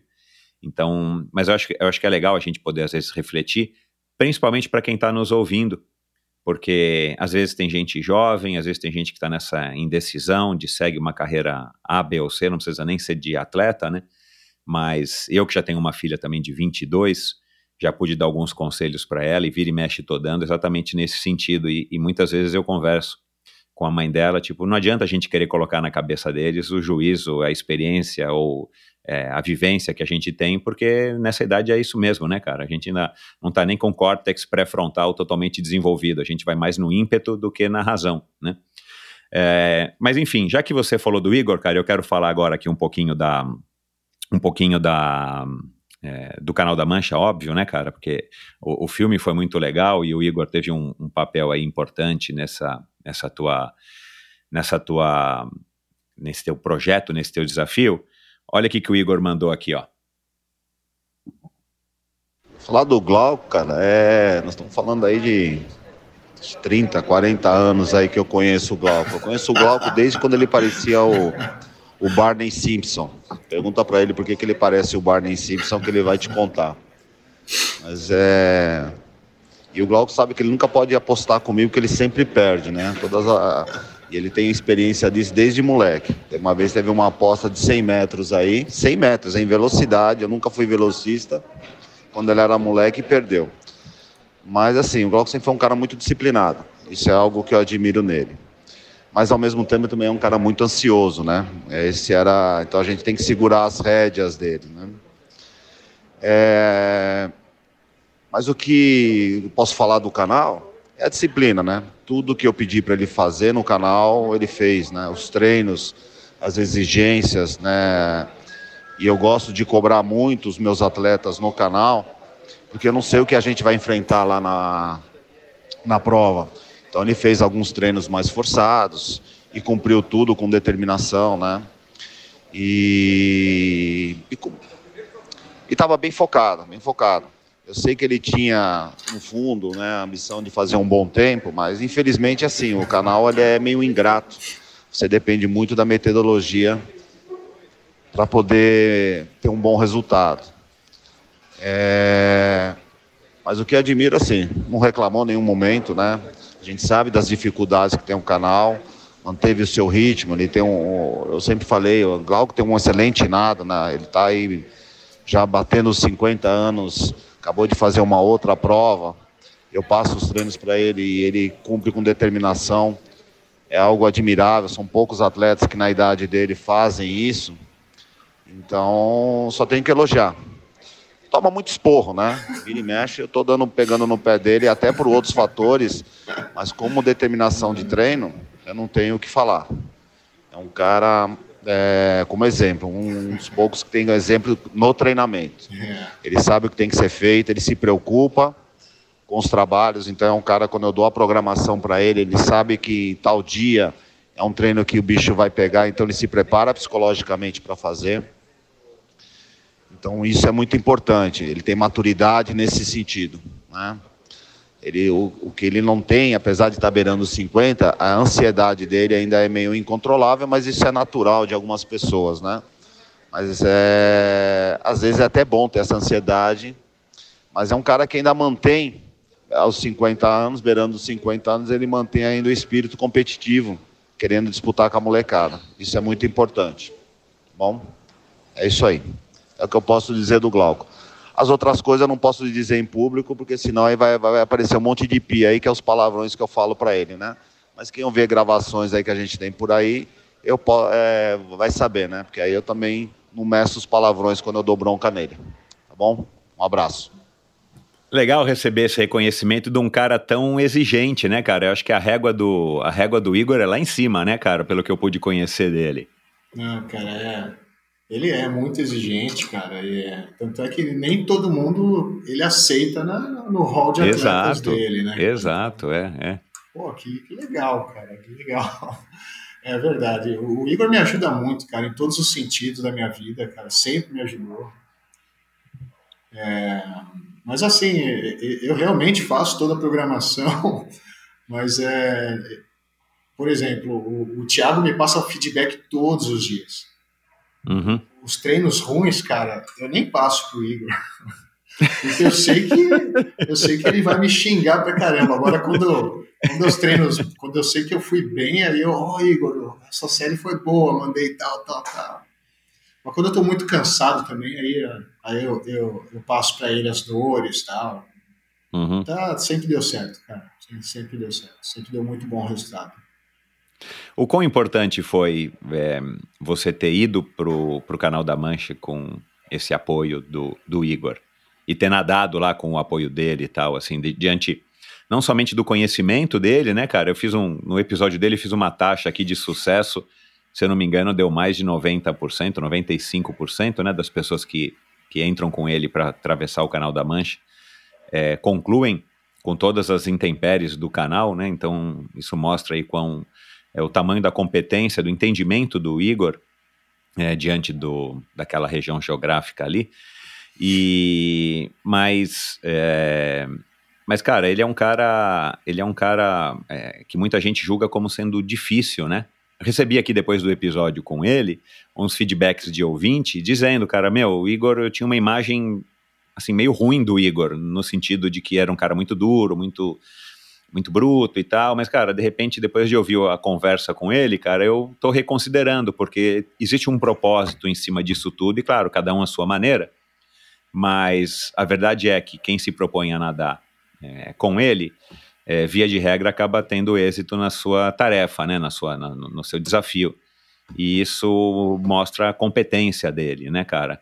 Quão importante foi para você ter tido ele e ter essa amizade, essa relação aí meio que de irmão mais velho que você também citou uma vez, é, que você tem com ele? Pô, total, né? Total, cara. Aprendi muito com o Igor. E, e desde moleque a gente almejava né? ganhar dele, né, cara? Pô, é, nem nos 100 metros, cara, com, com 13 anos, voando naquela época, não consegui ganhar. Apesar que ele, ele ganhou mesmo essa aposta, mas ele chegou, ele estava descansadinho. E eu já estava no quarto tiro de anaeróbio, estava cansado. Ah, olha lá, olha lá, ele vai ouvir isso, hein, cara? É, Vamos fazer é, um tirateio aí.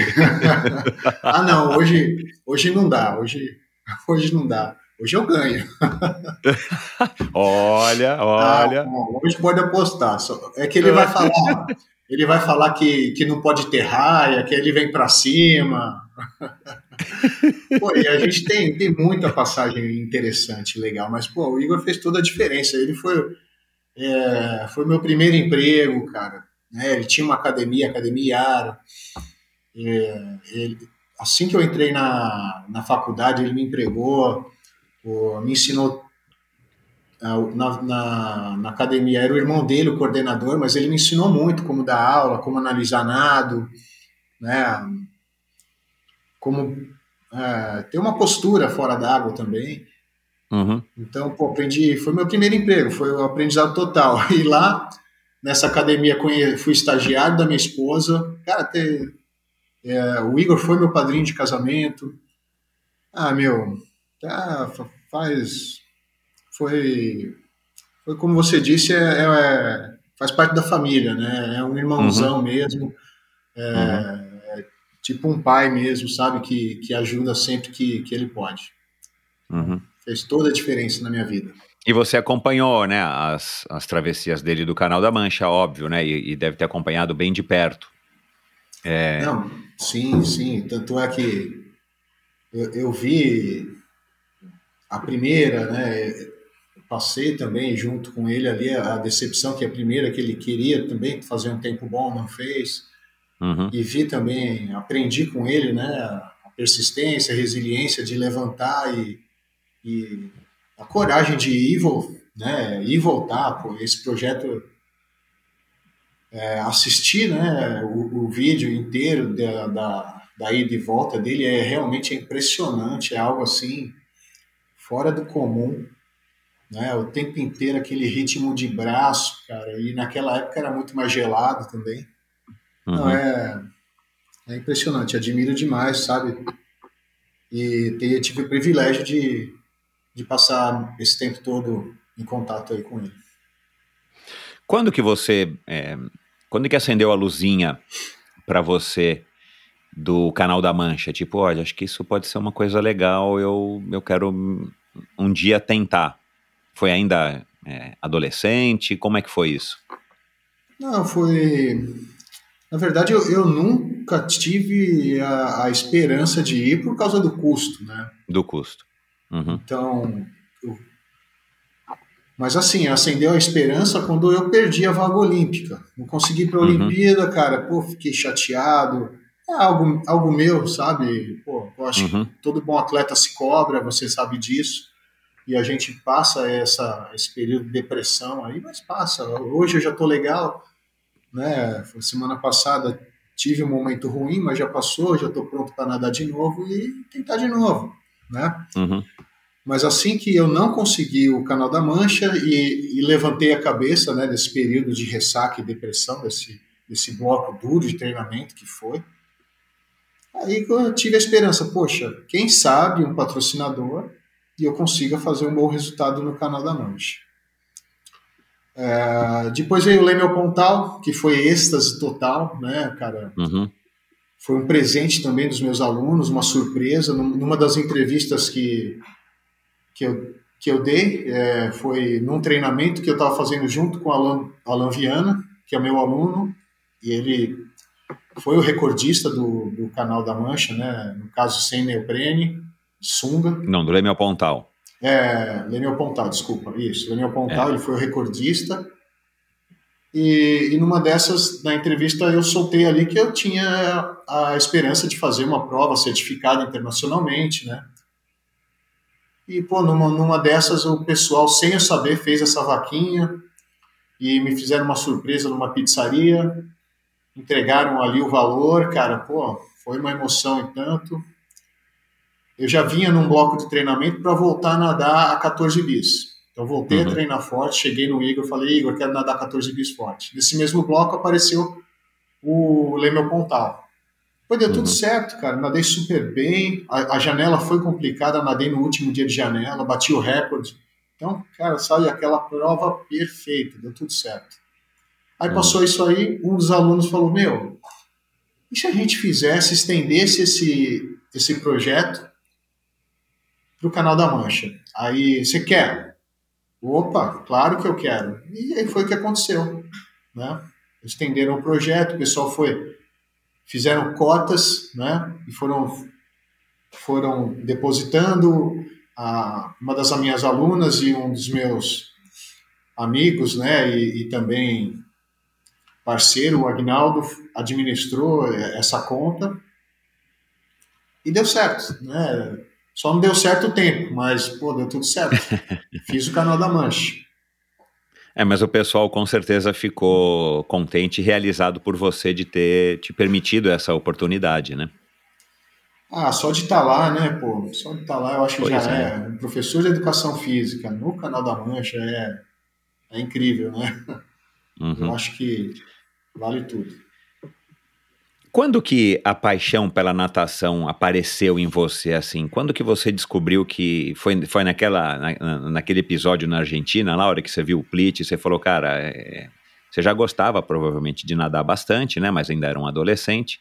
Mas quando que você realizou? Houve algum momento, algum fato que você realizou assim, cara, eu vou nadar agora pro resto da minha vida?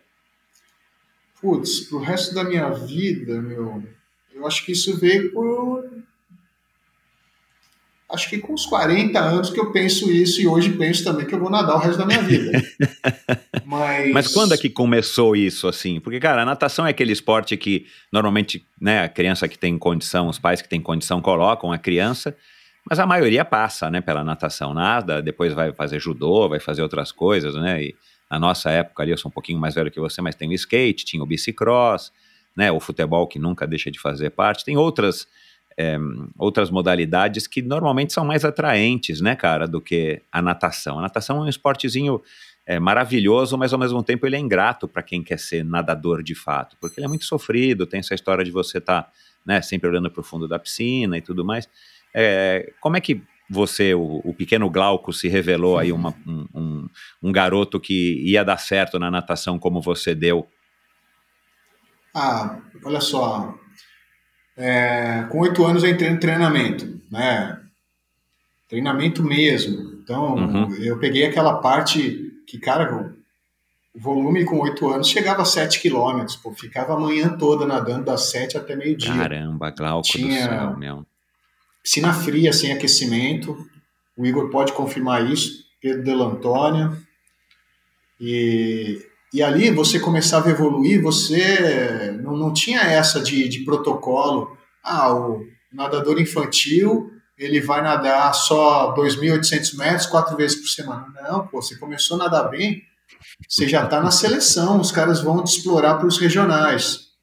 E com, com 13 anos eu já estava no, nos regionais para nadar 1.500. Sofri pra caramba, sofri bullying pra caramba porque eu era o calouro, né? Então, pô, naquela época uhum. Tá louco, meu.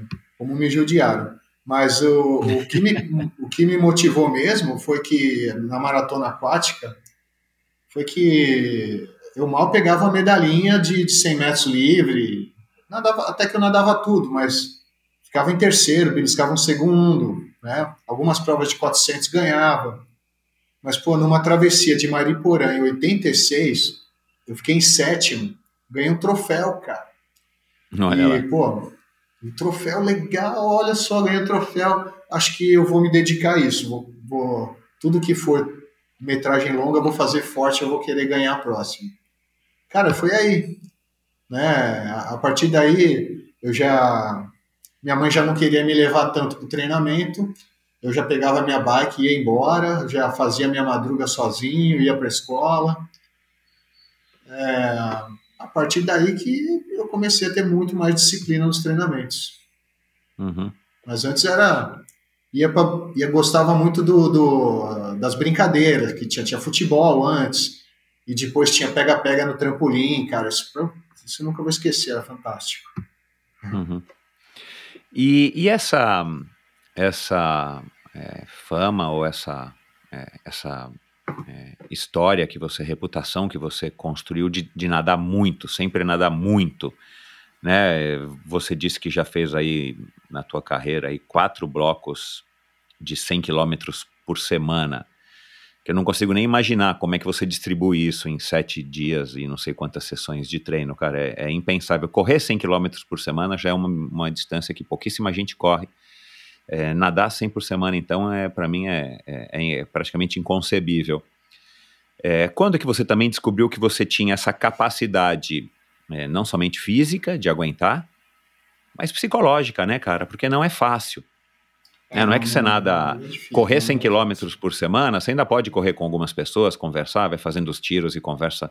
Na natação, cara, né, ainda você que disse que se acostumou a treinar sozinho, né? Isso é outra coisa que me chamou a atenção é, de quando eu estava pesquisando sobre você. É um cara que treina, que prefere, ou que gosta, ou que se acostumou a treinar sozinho. É, fala aí primeiro, cara, dessa, dessa capacidade quase que sobre-humana de aguentar volumes é, inimagináveis de, de treino.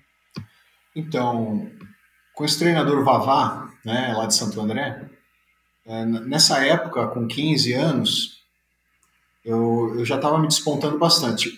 Quando eu chegasse nos 16, eu seria adulto, maratona aquática. Uhum. Só tinham duas categorias, infantil uhum. e adulto. E com 15 anos eu já estava classificado em primeiro do ranking paulista. E no meio do ano tinha aquela travessia do, de Caraguá Bela, que, que era como se fosse o prêmio para os 20 primeiros colocados do ranking. E eu fui de convidado, que eu nem poderia fazer essa prova. Eu, não, eu fui convidado, eu não valeria. Pô, então o Vavá aumentou muito meu volume de treino naquela época, pô. Eu treinava madrugada, assim, duas horas de manhã, ia para a escola, voltava direto ali pro, pro refeitório do, do Belo Antônio e já ficava ali, dava uma descansadinha, já começava o preparo físico e depois tinha mais três horas de água. Pô, isso com 15 anos, né? Naquela época era algo assim, é, vamos dizer assim, absurdo para minha idade. Uh, no final, eu era muito magrelo, pô, e estava super bem na prova. Foi a minha primeira desistência por frio, né? Uhum. Mas foi daí, foi daí que eu acostumei e gostei de fazer os treinos longos, né? Uhum. Ah, cara, era algo natural para mim, passava rápido. É, desde essa época eu, eu, acostumei a ficar olhando o relógio e, e pegar parcial, isso. Uhum. O relógio que eu falo é o relógio de parede, né? O relógio de, de borda. Uhum. Não tinha esses relógios que tem hoje, não, né? Você uhum. sabe disso. E, pô, sempre gostei de fazer série longa. E, e, manter o parcial me deixava muito focado e passava muito rápido o tempo. Entendi. E até hoje, Entendi. até hoje. Eu até tenho um, um, relógio aqui com. Tive o Garmin 910. Hoje eu estou com um Sunto. Mas uso muito pouco, uso muito mais na, na, na, na águas abertas. Claro. Uhum. O que eu uso mesmo é o relógio de, de borda. Esse aí é, é o meu parceiro até hoje. Uhum. E você prefere treinar sozinho? Depende da época, depende do treino, ou você gosta mesmo de treinar sozinho? Ah, olha, tem os seus prós e contras, né? Treinei muito em equipe, né? Uhum. Mas é, tive muita lesão também. Eu acho que treinar em equipe é legal, mas para mim não, não é o ideal. Eu prefiro fazer o treino sozinho. Não, tive muito menos lesão de, e muito mais resultado quando eu, eu parti a treinar sozinho. Então, uhum. minha última equipe que eu treinei em equipe mesmo foi São Caetano. Uhum. Ah, acabou com o meu contrato ali, encerraram meu contrato. E então fui para Santo André como técnico e Uhum. atleta. Uhum. Então eu treinava sozinho também, ah, nas madrugadas Uhum. e hora do almoço, e tem sido assim até hoje. E deu Não é uma muito coisa resultado. Deu muito resultado. Uhum. Não é uma coisa que, se você pudesse, você mudaria para estar te puxando. Porque nadar, nadar em. que seja com mais uma, duas pessoas, acaba também tendo esse fator, né, cara, de estar te, de tá te puxando, de estar te mantendo mais motivado. Até na hora de você, né, assim, ó, eu não vou furar o treino hoje porque eu já marquei com o João e com o Pedro, né? Não, isso aí realmente é um, é um aliado na briga mental de, dos dias ruins, né, cara? Porque tem Aham. dia, cara, que eu me troco, sabe? Ponho a sunga, ponho o pé no bloco da piscina, olho pra piscina e fico ali, cara. Hoje tá ruim. Hoje tá difícil. Aham. E você fica até, eu fico até esperando assim, sabe? Eu tava comentando com um desses um dos meus alunos esses dias, cara. Eles perguntaram, meu, mas todo dia você vai treinar? Todo dia. Né? Mas tem dia que eu fico assim, cara, será que ninguém vai me ligar agora? A, Gabi- a minha filha não vai me ligar para eu pegar ela na escola agora? Não vai dar ruim para me salvar? Aí eu espero uns 10, 15 minutos. Não, não é hoje. Então vai nadar. Aí eu vou. Uhum. Aí eu vou, não sai um treino bom, mas, mas a maioria das vezes eu venço essa luta mental. Às vezes eu perco, né? Às vezes, tem dia que eu volto para trás, cara. Tem dia que eu perco. É. mesmo. Tem dia que é, pô, principalmente no inverno, né, meu? Pô, água. Eu já tô, quer ver? Há 12 anos sem piscina de aquecimento. Então, como aqui é, é quente, é uma, já, já é difícil treinar em água quente, né? Uhum. Mas no, no frio também é duro, viu? Água fria, cara. Esses dias aí, geralmente, os dias, eu chamo dos dias do, campe, do campeão. É uma luta mental, cara. Só de pôr a sunga naquele frio, cara. Uhum. Os dias de neblina. E Nossa. é uma vitória terminar um, um treino nesses dias aí. Ainda bem que são Isso te poucos. deixa mais forte, né? Ah, sim, sem dúvida, sem dúvida. É difícil de começar, mas a hora que você termina, você, você sai mais mais mais forte da piscina, né? Ah, sem, sem dúvida. Por mais sem que o dúvida. treino não tenha sido maravilhoso, você fala, cara, pelo menos eu vim aqui e fiz, era o que eu tinha me proposto a Nossa, fazer. A partir do momento que você caiu na água, já ganhei a, a batalha mental, cara. É. Fico contente ali, cara, consegui, tô na água. Agora, agora é só completar. Vamos embora. Aham. E, e- e é daí o que você disse lá no, no, no Swimcast. Mesmo sem vontade, vai lá e nada. É, exatamente. É isso. Tem que fazer. Tinha que fazer uma camiseta dessa, cara, pra pôr na tua loja. É verdade, é verdade. Mesmo Uma sem coisa- vontade, nade. É, cara, é, é que eu tem uma frase muito legal, sabe, e polêmica que, que eu gosto muito. É, eu, eu não gosto da, da motivação, sabe? A motivação são poucos momentos que você está realmente motivado. Uhum. Você não pode ser o escravo da motivação. Então, o que vai te mover mesmo é a disciplina, é o compromisso. Isso, isso me move muito, por isso que eu gosto de ter esses objetivos difíceis, né? Uhum. Isso, isso me faz ir para a água e me comprometer a estar lá todo dia. Uhum. Quando você tá sem vontade nenhuma de nadar e você tá esperando que a Gabriele te ligue pra É. você fazer alguma coisa, pai, vai comprar pão que acabou. Né? Você- Geralmente é na escola. Geralmente é na escola. Entendi. É, Como é que você como é que você se engana, cara? Assim, existe alguma algum método que você desenvolveu? É, de repente o, o- o- tem alguém aí nos ouvindo e, e ele vai falar, cara, mas como é que eu faço, né, cara? Porque é, é, eu não tô com vontade, então eu não vou nem colocar o despertador, ou não vou nem ir até a borda da piscina, já não vou. É, que dica que você daria que você aprendeu aí com tantos anos, aí 40 anos para mais nadando? Eu, Como é que você se engana? eu me permito algumas recompensas de fim de semana. Ah, legal. E eu sou bem duro As comigo mesmo, sabe? Então, Aham. é, é algo que passa pela minha cabeça, assim, nesse dia do campeão, que é o dia difícil, o dia que você está sem vontade, o dia de frio, o dia que você está cansado. No dia anterior teve a Nairobi, você está quebrado, mas você tem que ir lá fazer um regenerativo. Uhum. E, e uma coisa que me motiva a cair é essa recompensa, né? Pô, Uhum. fim de semana, cara, se eu fizer 100% do meu treino, fim de semana eu vou comer um quilo de açaí. Ou vou tomar um, vou tomar um vinhozinho com a minha, com a minha esposa. Aham. são, são recompensas assim que, que fica aqui assim, né? É o meu aliado nessa briga dos dias do campeão. É. Uhum.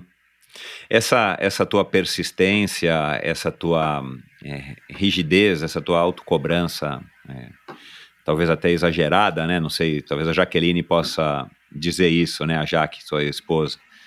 Você é um cara super exigente e você deve ser assim para todos os aspectos da sua vida. Você herdou isso do, do seu Renato, seu pai, ou a sua mãe, a dona Leila? Ah, olha, o, como eu sou o mais velho, mais Ah, velho dos irmãos, cara, então é, eu sempre tive que dar o exemplo. Sempre foi Uhum. isso.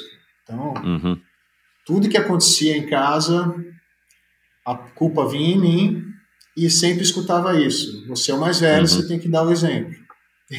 E, e por incrível que pareça, né, parece até um karma, eu sempre fui o mais velho da equipe. E- Ah, olha lá. Já tomei muita bronca do- de técnico, escutando a mesma frase: você é o mais velho, você tem que dar o exemplo. uhum, O- um dos meus técnicos também, mentor, cara, assim como o Igor, é o Mirko, Mirko Cevales. uhum, E, cara, é, já tomei muita bronca dele nesse aspecto, que eu tinha que ter atitude. E, Uhum. e em São Caetano era uma palavra que era muito falada, né? atitude, atitude. Você tem que demonstrar boas atitudes, como atleta, como pessoa. uhum. O, o Mirko era um cara assim que se atravessasse fora da faixa, por que, que você atravessou fora da faixa? uhum. Então, é, e eu acho que foi, foi daí, né? Foi daí que esses, os técnicos duros que eu tive também me... Meu pai foi muito duro comigo também. Uhum, Então isso, isso moldou aí o meu caráter e o meu uhum. jeito de ser. Você você que fez educação física, você que desde 2004 está dando treino, né, cara? Você ainda me contou que você foi um dos pioneiros aí nessa história de treino online de natação lá atrás. A gente está falando já de 17 anos, né? 16, 17 anos, é, desde quando você é, começou. É, você não acha que existe um caminho, é, Glauco, para se nadar um pouco menos com o passar dos anos, em termos de volume, e talvez reduzir um pouco a quantidade de treinos de intensidade para que você possa, é, sem sofrer tanto psicologicamente e fisicamente, né, cara? Você falou dos teus ombros, você falou da tua lombar. Eu já operei os dois ombros e não devo ter nadado um décimo do que você nadou, mas eu também sempre.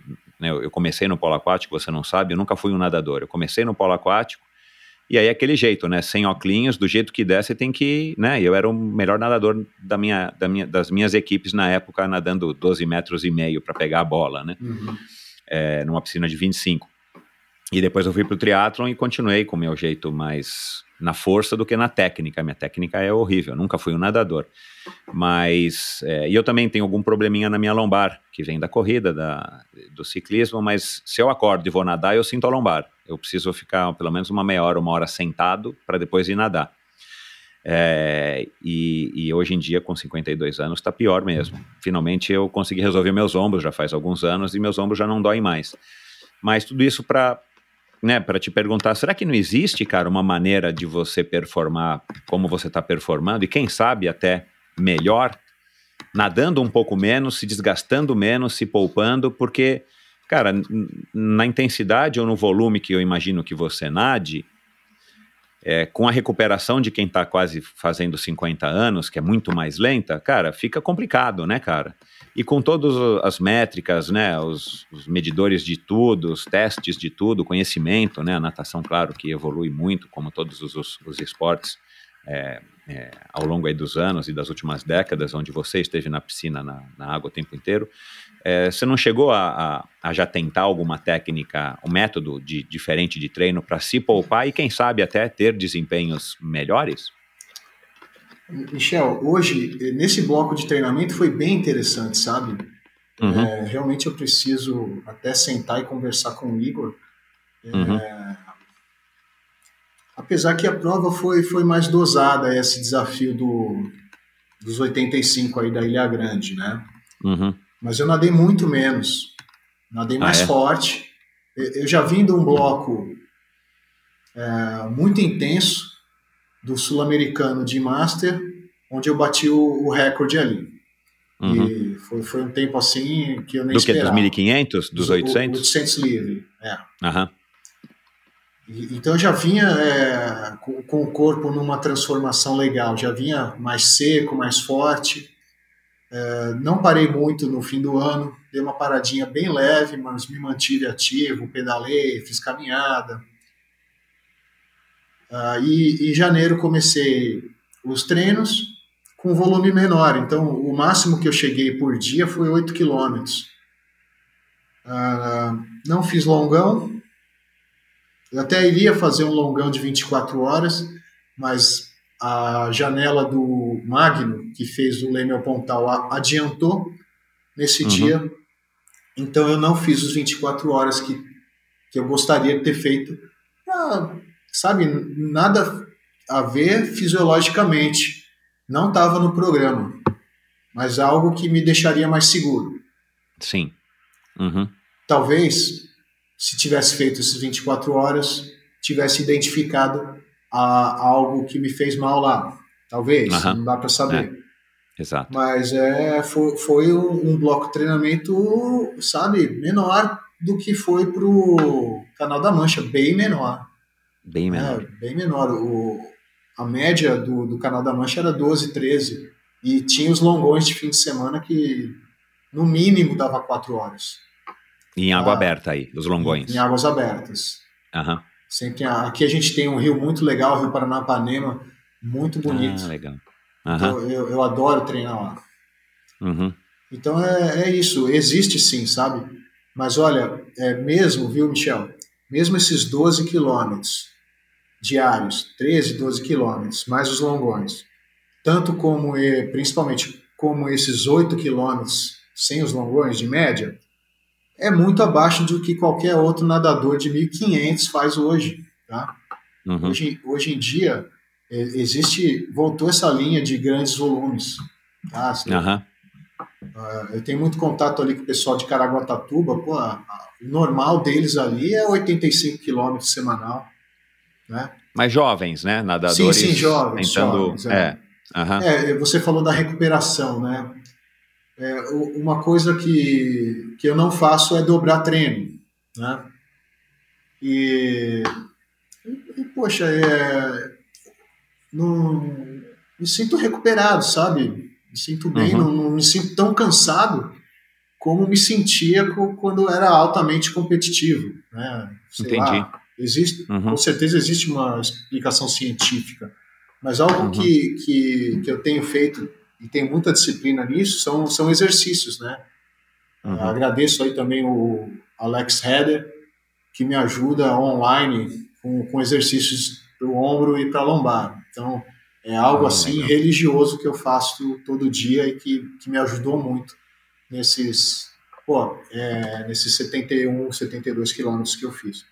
Eu terminei a prova, pô, fiquei é, dois dias com fortes pontadas nos ombros. A lombar não, a lombar ficou legal. Uhum. Mas dois dias depois eu fui lá, tava em Angra lá e, e fui nadar, fui mergulhar, fui curtir, sabe? Tava legal. Uhum. Hoje uhum. também tô zerado, já tô com vontade de nadar, daqui a pouco vou pra água. Então, é isso. É... Acho que essa parte é... aí é, da fisioterapia é algo novo para mim e funcionou muito. Uhum. E musculação, cara, você faz bastante musculação? Já fez? Como é que você. Ah, é, quais são os outros gosto, treinamentos que você faz? Não gosto de musculação. Eu fiz esse ano, inclusive. Fiz uma base legal. Mas aí começou a encher muito a academia, é, né? Por causa desses ah, tá. Covid aí, achei melhor fazer como eu sempre fiz.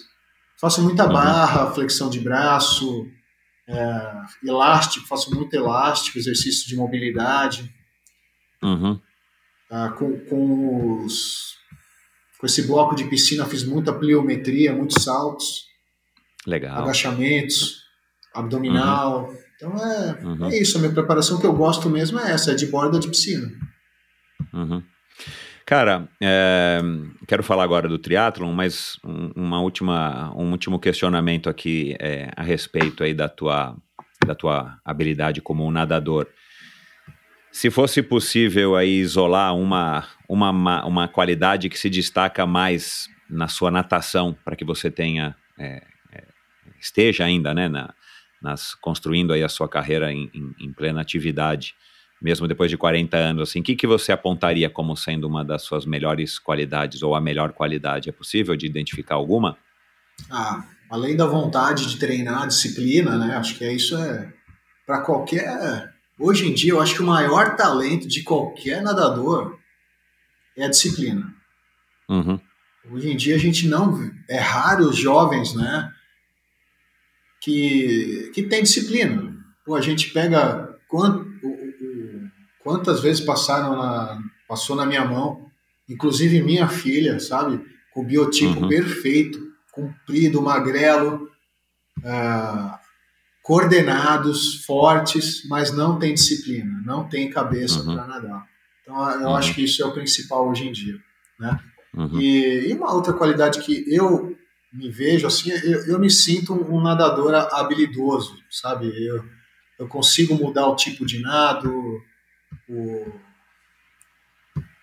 o Igor me ensinou ali em 15 dias o, um tipo de nado para para pegar menos água e cansar menos, eu, eu adaptei e consegui aplicar o nado. Então, uhum. eu, eu, acho que essa habilidade motora aí é, é, algo que das minhas qualidades, sim, a ser. Legal. Por falar em braçada, num trecho lá do vídeo, o, eu achei legal isso, cara. Eu não sabia, enfim, acho que nunca tinha abordado esse assunto com nenhum dos nadadores que eu recebi aqui que fizeram o canal. O Igor grita para você, não sei nem se você ouve, né? Porque eu também não consegui entender como é que ele grita o motorzinho do barco funcionando e você ali ouve o que, que o Igor tá falando. mas ele grita para você 56 braçadas. Você está dando 56 braçadas por minuto. Isso, isso. É, isso, isso, a hora que você vê aquele vídeo, você olha e você lembra daquele momento, é um momento que você estava fazendo força, é um momento que você está ali só, tipo, é, é, lidando né, com a correnteza e com, o, com, a, com, a, com, a, marola, né, enfim, com o chacoalhar da água. Como, como é que você é, é, é, pode falar a respeito disso? O que, que você pode falar a respeito disso? Então, foi um momento ruim. Eu fiz quatro horas de treino na, no próprio Canal da Mancha. A minha, a minha a minha adaptação lá foi longa, tá? Isso foi uma uhum. coisa boa. Então eu fiz um. Por causa do Covid, né? Foi no é, auge do Covid. Então, eu tive que cumprir a quarentena ali, que, a gente, que na verdade a gente mal podia nadar, né? Uhum. Se realmente tivesse fiscalização, pô, a multa era, era de, de mil euros, cara. Uhum. Uh, e, e, eu fiz essas quatro horas mantendo 74 braçadas por minuto. Então, Uau. 56 para mim tava ruim, cara. E eu não conseguia uhum. aumentar esse giro. Então foi. Uhum estava bem travado ali na, na hora e estava sustentando para terminar. Uhum. Então não, não já era um momento bom. mais para o final da travessia, né? Se eu não me é, engano, né? Isso do, você já estava, além de cansado, você já estava, é, enfim, quase chegando, né? É, e desanimado, né? Porque nessa é, nesse, nesse momento eu já sabia que não iria fazer o tempo que eu queria fazer. É, complicado. Mas não passou pela tua cabeça encostar no barco ali e jogar a toalha, né?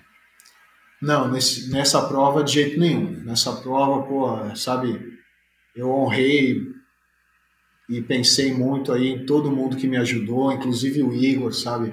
Uhum. É, uma coisa que funciona para mim é, é, ter alguém para eu me reportar, sabe? Uhum. E isso funciona muito para mim, por isso eu, eu tenho o Igor, né? E, e, é um cara que eu dou muita importância e quero realmente.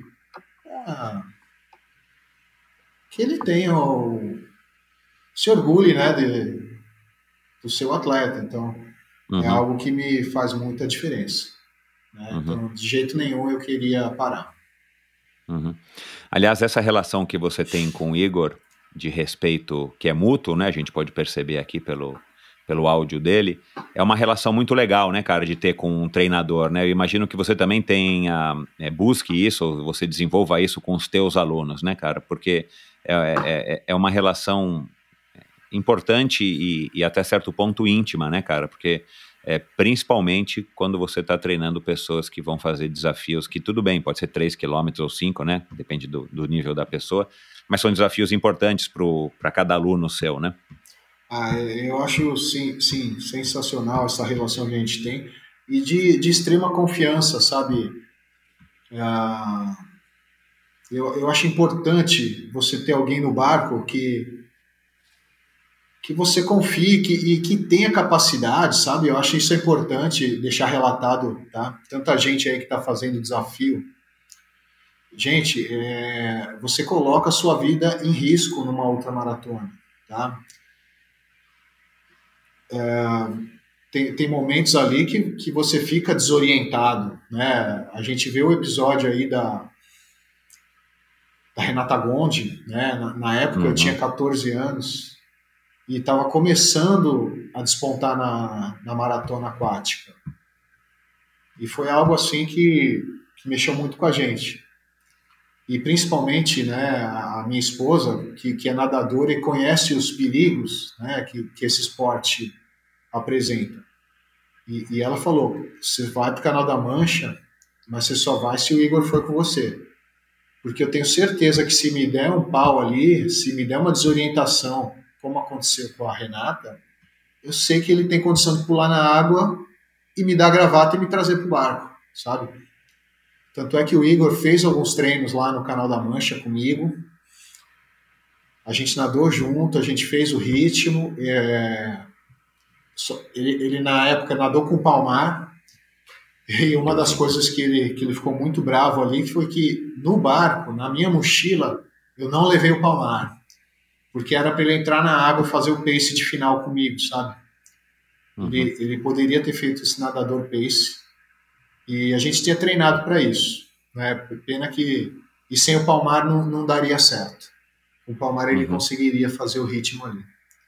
Uhum. Mas é, eu acho de sistema importância que, que o, o acompanhante, o técnico, tenha condição física de entrar na água e, e resgatar o nadador.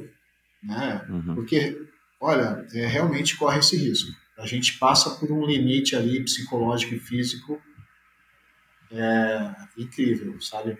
E, e, e, eu sei disso porque nessa última ultra aí, tentativa, cara, realmente eu nunca tinha me sentido assim. Cãibra no corpo inteiro, tontura, e, e algo que eu faço na minha cabeça é voltar no tempo, assim, mentalmente, né? Cara, será que não dava mesmo para continuar, cara? E, e, não dava, não dava. Se, se eu, eu, eu, com certeza colocaria minha vida em risco. Uhum. Bom, você disse é, que quando você experimentou o triatlon, serviu mais para mostrar o quanto você gosta da natação do que o quanto que o triatlon pode ser interessante. É. Mas você continua com essa mesma opinião? Por que não dar uma chance novamente para o triatlon, cara? Então... Com certeza você é um cara que teria algum destaque, né? Pelo nível da tua natação e para sua capacidade aeróbia, né? Olha, um, um, outro rival meu que foi para o triatlon e se deu super bem, você deve conhecer, o José Belarmino. Claro, opa, é, isso aí eu tô devendo. Aliás, vou até anotar aqui, cara, eu tô devendo já faz uns dois então, anos trazer o é, Belarmino para cá. Belarmino, Te deu muito bem, né, cara? Ele foi um nadador de peito, de medley, de seleção. E, uhum. e a gente brigou muito na, nas águas abertas. Né? Temos muita história, temos uhum. muitas histórias legais para contar também. Uhum. E, e assim, é, naquela época a gente corria muito, né? Então. E, e, nessa época, eu, como eu não tinha carro, eu andava muito de bike. Eu acho que eu me daria bem no triatlo. Tanto é que, pô, com, com, um ano de treinamento aí, ganhei algumas provinhas do, da Copa do Interior, aquela, algumas do brasileiro ali na em Taubaté, no aeroporto. Fiz poucas provas, uhum. fiz quatro provas, mas todas peguei uhum. pódio. Uhum. Categoria, né? Claro, na categoria. Saía na frente na água, mas o narrador até narrava ali, mas na primeira volta o pessoal me engolia já na, na bicicleta. Sei. Uh, mas é, o, o que eu quero testar, Michel, é, é uma outra prova que está tá rolando ali no Rio de Janeiro, que é o Swing Run. Isso, cara, é, então, que, que veio da, que, da, acho que da Noruega, é. Por isso que ontem eu já voltei a dar umas corridinhas aí. Quero Opa, testar essa provinha, né? Uhum. E como eu tô leve agora, pô, eu voltei. Eu acho que eu terminei a prova, eu devia estar com 75 quilos. Eu saí daqui de Ourinhos com 80, tô com 77. Deu uma, perdi Caramba, uns bons não. quilos aí, sabe? Uhum. Então vou manter esse peso que é bom para correr, né? Então, vamos ver. Uhum. Acho que é. Ah, cara, é que legal. Das, é, das eu... novidades aí. Eu sou suspeito para falar, mas ou o swimrun, que é fabuloso, né? Ou, é, enfim, pode ser aquathlon, biathlon, né? É, tem, tem outras variações, mas o próprio triatlon, cara, é uma maneira legal de você estar tá ganhando condicionamento físico, variando, né? A, o cenário e tudo mais, né? Dando outros estímulos para o teu corpo, talvez poupando um pouco os ombros, mas de repente numa, numa na, na, na na temporada de off-season, né, na, na, fora de temporada, ou numa época de baixa, ou quando você está muito meio sem grandes objetivos, cara, vou fazer uma provinha A, B ou C para você se, se manter motivado e, e, condicionado, né, cara? Porque o triatlo é uma modalidade que deixa o cara condicionado. Pô, deixa. Isso é um fato, né? Deixa é, são três, sim, três, três esportes completamente aeróbios, então. E, e você disse que não vendeu sua bicicleta, né? Não, a bicicleta está lá, preciso mandar na revisão. Eu gosto de pedalar. Já tentei algumas pedaladas longas. O máximo que eu pedalei foi, foi 128. Pô, caramba! Fiz, eu saí de Pagou Brotas. uma promessa? O que que foi? Não, pô. É, foi, foi essa época que a gente estava treinando para o triatlon. E, uhum. e, lá em Brotas tinha os companheiros que andavam bem. Uhum e, e, iam quatro iam quatro atletas lá e não, acabou indo dois. Uhum. A gente uhum. saiu de, de, de Brotas e foi até Santa Bárbara. Né? Uau! Então foi, foi bem legal, foi bem legal, boa, boa pedalada. Uhum. Eu tentei também uma. Mas essa deu tudo errado, pô. Eu tenho um grande amigo aqui, o Osni, que fez cicloturismo, faz, né? Uhum. E, e organizei com ele se, se, se seria possível sair aqui de Ourinhos e até São Pedro, que é onde a minha sogra mora, né? E, Uhum. mas essa deu tudo errado. Nossa, fiz tudo errado, mas um dia vai dar certo. Amarrei o- os alforjes ali e, a- e amarrou junto com a marcha, cara. Não entrava a marcha. Putz. Eita, nós. Eu achei que tinha quebrado a bike e, e realmente eu sou ansioso e impulsivo. Já fiquei bravo, deu 30 quilômetros, voltei. Entendi. Então, mas vou fazer essa ainda. Né? Eu sou teimoso. Acho que uma característica do bom atleta é ser teimoso. É, enfia na cabeça e vai, né? Custe É. o que custar. É, mas eu Ainda- gosto de fazer Ainda bem que você não foi pedalando, né, cara, com uma marcha só, sei lá quantas marchas, porque estava amarrado o teu câmbio de alguma Pô, maneira no é, alforge. Ia quebrar E faz, totalmente. faz, tem- faz tempo isso? Faz tempo isso? Não, não faz muito tempo, mas foi o ano passado. Ah, tá. Foi ano passado aí no meio, no meio da, dessa. Num, numa dessas. num desses lockdown aí.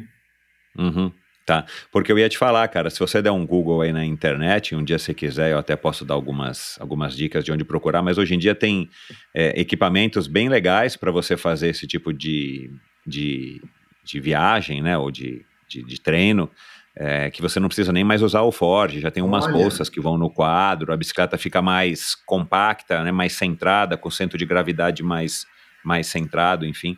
Pô, Tem N recursos hoje em dia, tem evoluído muito é, esse tipo de. Que, que- enfim, de modalidade, eu acho que a gente pode dizer. Eu já recebi até aqui algumas pessoas que fizeram isso, que chama bikepacking. ah, né? Igual o backpacking, esse é bikepacking. Você enche a, a tua bicicleta de pequenos compartimentos, mochilinhas, onde você espalha o peso de uma maneira, né, enfim, apropriada. E você consegue desempenhar um pouquinho melhor, né, do que você viajar naquele estilo, meu, carregando alforjes e quilos e quilos de equipamentos. Mas enfim, um dia se quiser eu posso te dar aí alguma, alguma referência. Para a gente caminhar aqui já para o final, é, Glauco, ahn, cara, é, você disse que a Gabriele não, não tem a disciplina que você tem, mas vamos dizer aqui que tem gente é, que vai te procurar, algum pai ou mesmo um, um adolescente vai te procurar e você percebe que o menino ou a menina tem disciplina, ou o pai diz que tem disciplina, a mãe diz que, que ou até pelos próprios resultados desse jovem hipotético, é, e, e eles querem, então, te- eles te procuram para que você oriente eles para que eles comecem aí uma carreira prolífica em natação de águas abertas. É, que conselho que você daria para esse jovem ou para esse pai, para essa mãe? É, é algo que eu falo para todos meus alunos que são adolescentes, que é difícil deles assimilarem, né? Uhum, Aproveita esse tempo. É algo que eu, eu não aproveitei tanto quanto eu queria, que é uma época que você precisa simplesmente estudar. Eu acho que é isso é importante. É, eu, eu fui um bom aluno, é, e me dedico até hoje à pesquisa. Sou- gosto muito de estatística, de, de dados, de, anali- de analisar dados. Mas o conselho é aproveitar esse tempo que você pode dedicar ao esporte. Esse tempo não volta. Essa, essa despreocupação em pagar contas, cara. Não tem alguém que Isso- depende de você, né? É, vo- você ser dependente, né? Aproveita essa dependência dos pais. Tenho certeza que eles vão ter o maior prazer de investir em você. Aproveita. Treina, se concentra nos treinos de estudo, porque vai ser a única época que você vai ter só essas duas coisas para fazer. Qual foi o conselho que você se recorda que foi um conselho importante na tua vida e que impactou positivamente a tua vida? Quem deu esse conselho?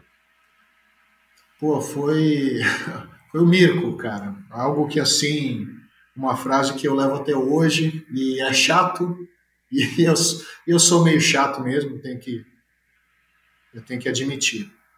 E foi assim, se, e, foi numa discussão, sabe, por causa, eu era recém-casado e não tinha convênio, né, nem, nem ficava doente. E essa história de atravessar a fa, na faixa. E foi Uhum. algo assim que a turma estava indo e eu gostava de conversar comigo. E ele me falou: Glauco, se você pode fazer certo, por que não fazer? Né? Por que vai fazer o errado se você pode fazer o certo? Né? Você, fazendo o certo, você nunca vai estar errado, você sempre vai ter a razão. E é algo que, que, que até antes de tomar qualquer decisão eu, eu penso muito nisso. É, cara, uma, uma, uma frasezinha simples, mas uma frase, enfim, uma mensagem importantíssima, né, cara? Cara, é Ainda mais no, ainda mais no país que a gente vive aqui. Se você pode fazer certo, por que não, né? É, Isso aí. É, na natação, cara, quem são as pessoas assim que você mais admira e por quê? Ou a pessoa que você mais admira, tipo, meu, esse cara é. Pô, se eu tivesse um dia na sunga dele, eu ficaria feliz. Eu acho que assim, no, no topo, né, cara, é, Michael Phelps, acho que precisa sair um filme desse cara. Oito Uhum. medalhas olímpicas, né, meu, numa edição. É algo impressionante. E, pô, Ana Marcela também, acho que a gente tem que, que admirar muito quantas vezes que ela foi campeã mundial, campeã olímpica, né?